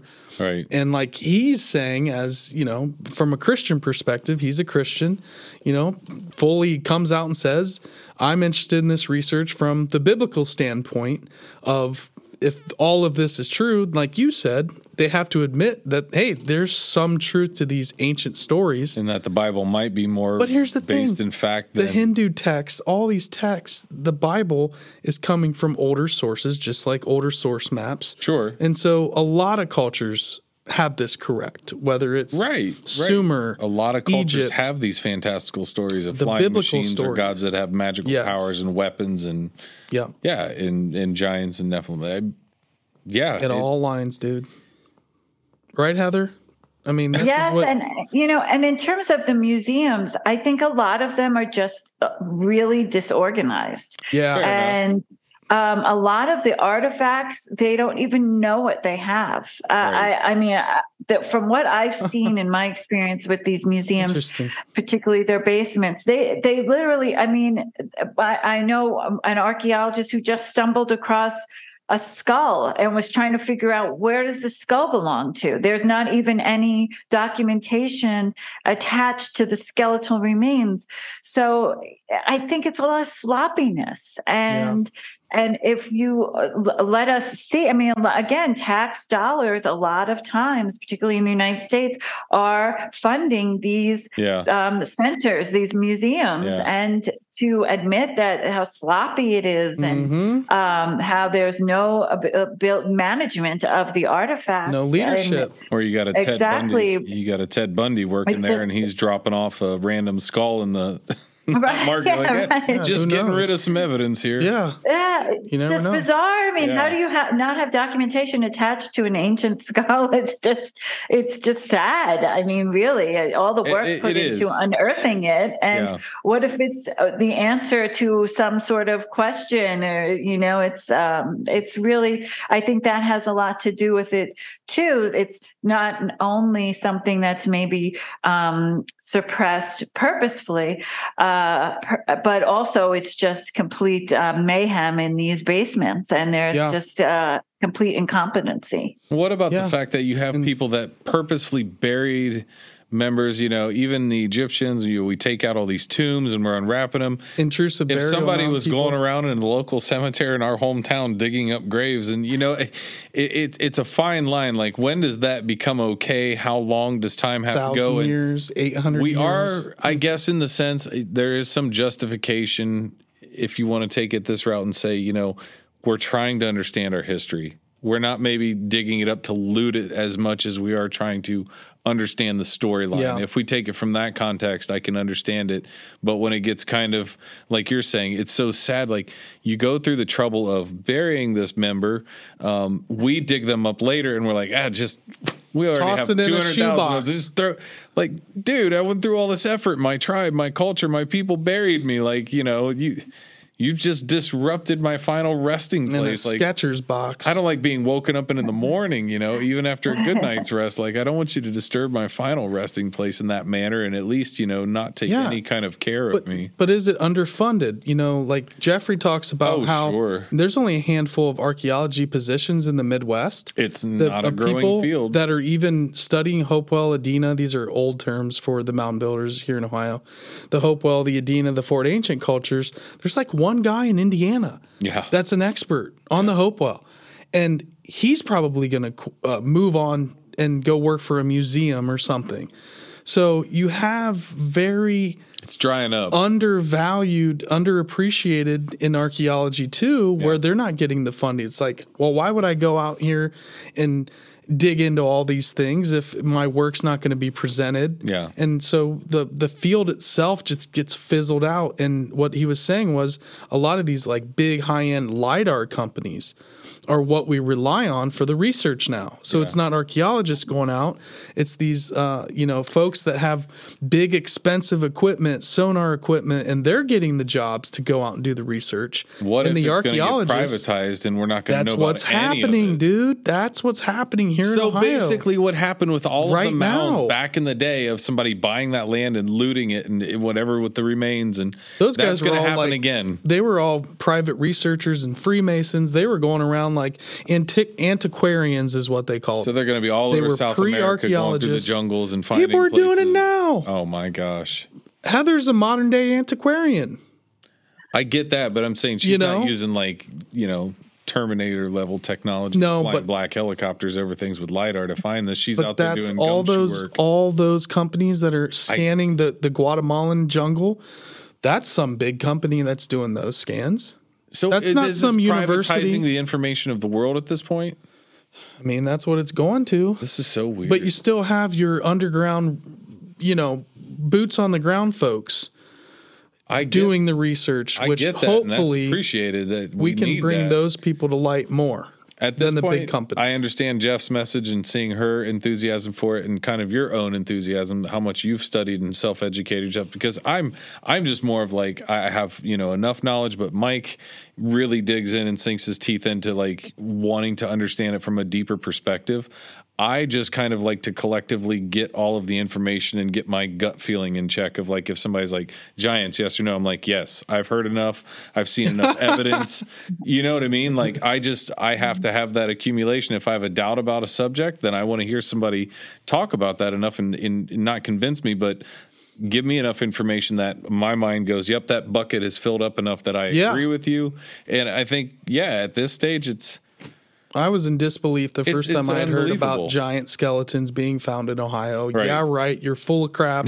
Don't give me that. I would have known about this. this Are you been kidding me? news. I Yeah. know more about weird shit than anybody I know, and I didn't know about this. Come on, Yeah, this is well, crazy. stranger things have happened. but you know, you kind of took that that line of a little discovery, which is leading you to now you're you're really unfolding this Yeah, huge mystery down in Aruba, and I can't thank you enough for your research. Um, for absolutely. real, like this is one of the best episodes we've done. I had a blast. I was so stoked to do this one too. Yeah, I was And I knew really it was going to be a forward to it. banger too. Yeah, I mean, like I said, this is the wheelhouse of the wheelhouse of the Strange Road. yeah. But This is Heather, we like to I want to final thoughts from you. If there's anything else we need to be aware of, uh, final thoughts, and then also where can we find your work? Where can we find you? How can people connect? Yeah, so I'm just so thankful that you invited me on. I really appreciate it. Um, you know, I just from I, it's funny because just a year ago uh, this month, uh, it was just a dream to move down to Aruba, and then now I'm here. And um, you know, I my advice is something that you brought up earlier, Mike, is that j- just look around you. You know, Yeah. look around your your backyard. You know, when I lived in New York, an hour north of me were ancient megalithic chambers Yep. and um, the huge dolmen that is um, on the picture for promoting tonight's show Yep. um, of in, in North Shout out. Salem, New York. Um, so the, just you know, if you see something and it looks strange, or or you've always had a question about it, or some sort of intuitive feeling, just research it further because just because you don't see it on the internet, it's not on Google, no one's written about it, and you haven't learned about it, it doesn't mean that that's not a discovery waiting to happen. And and there are a lot of things like that, and that's how we're going to find things out is where people just look around them. You know, I respect a lot of people who do Google research, but Yeah. not to the extent that you you can't for example i can't speak about easter island the way i speak about it without being there mm, without Right. seeing those moments I can't talk about the caves here in the petroglyphs without seeing them and being there. And Yep. there's something about doing that. And you don't have to travel really. That's the point. I mean, just look around where you are or where you can drive to.